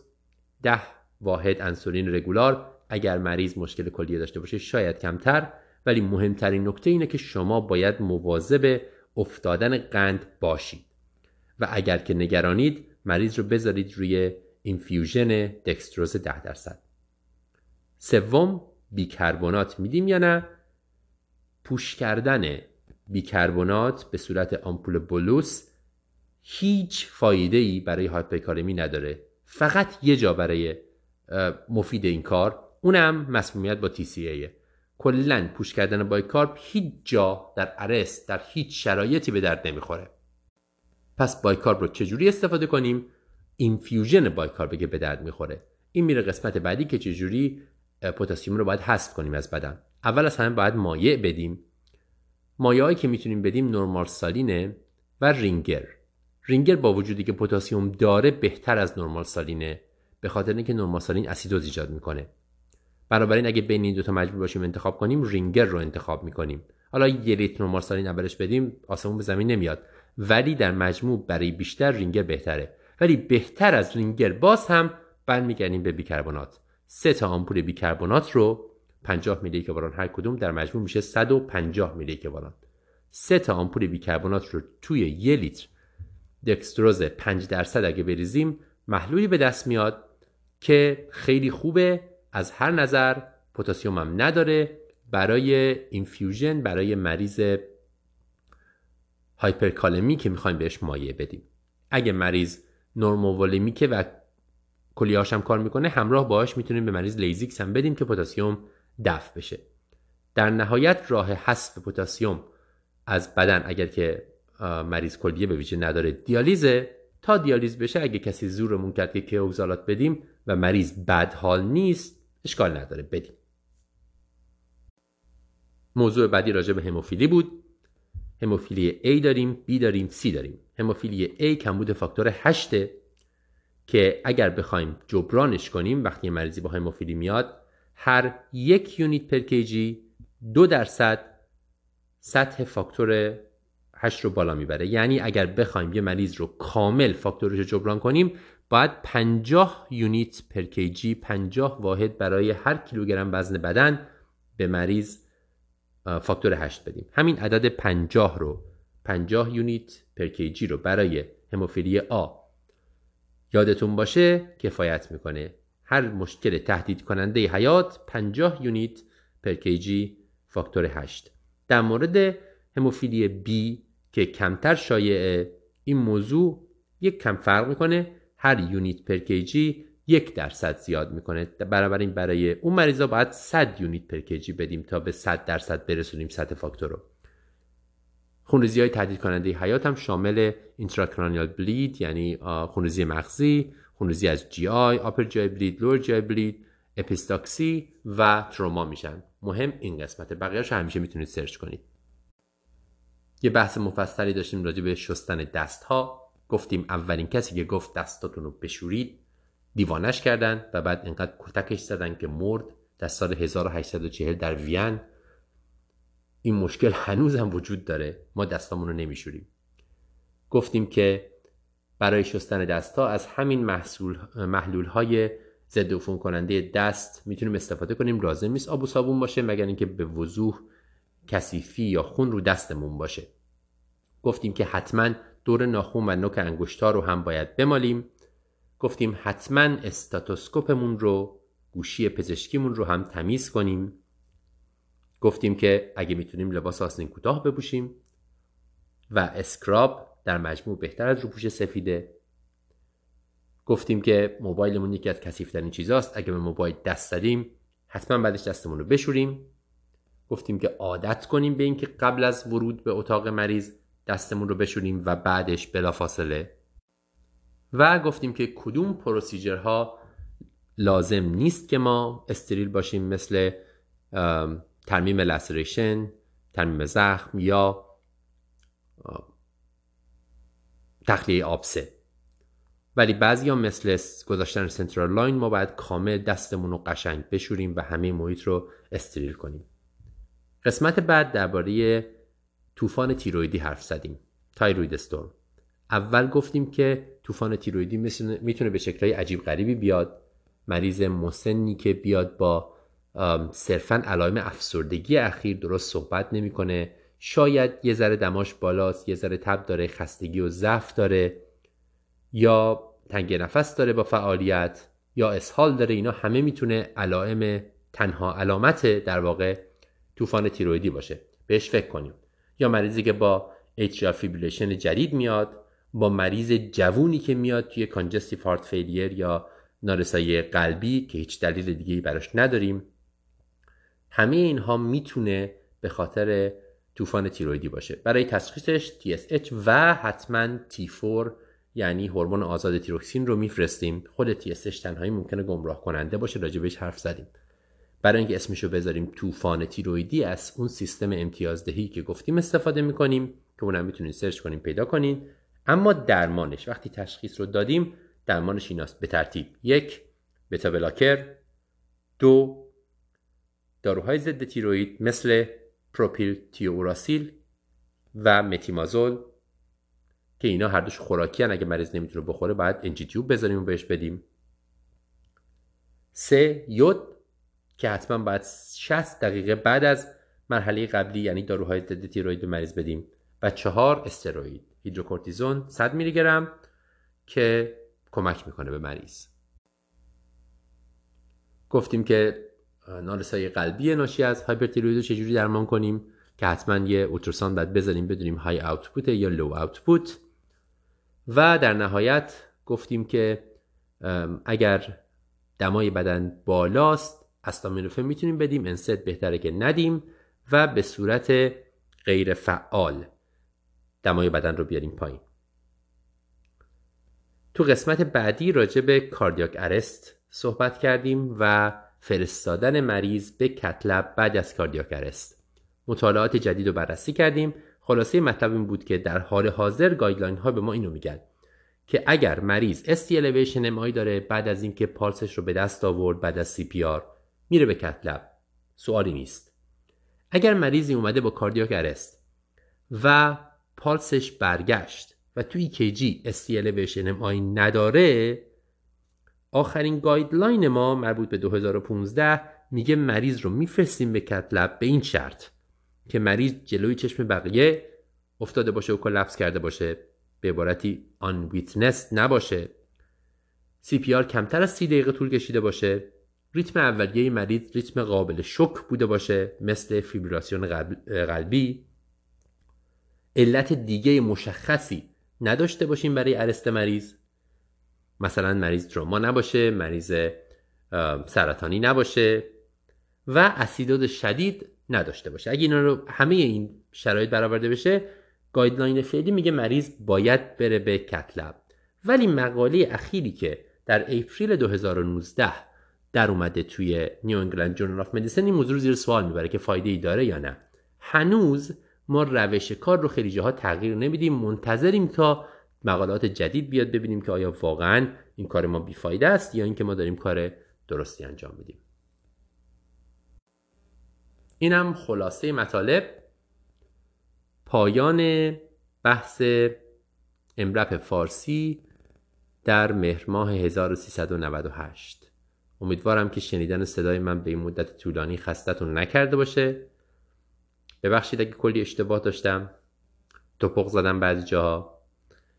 و در نهایت می‌خوام بهتون بگم که یادتون باشه کاری که شما می‌کنید بسیار ارزشمنده. کمتر کسی از پسش برمیاد. موفق باشید. به امید دیدار ماه آینده.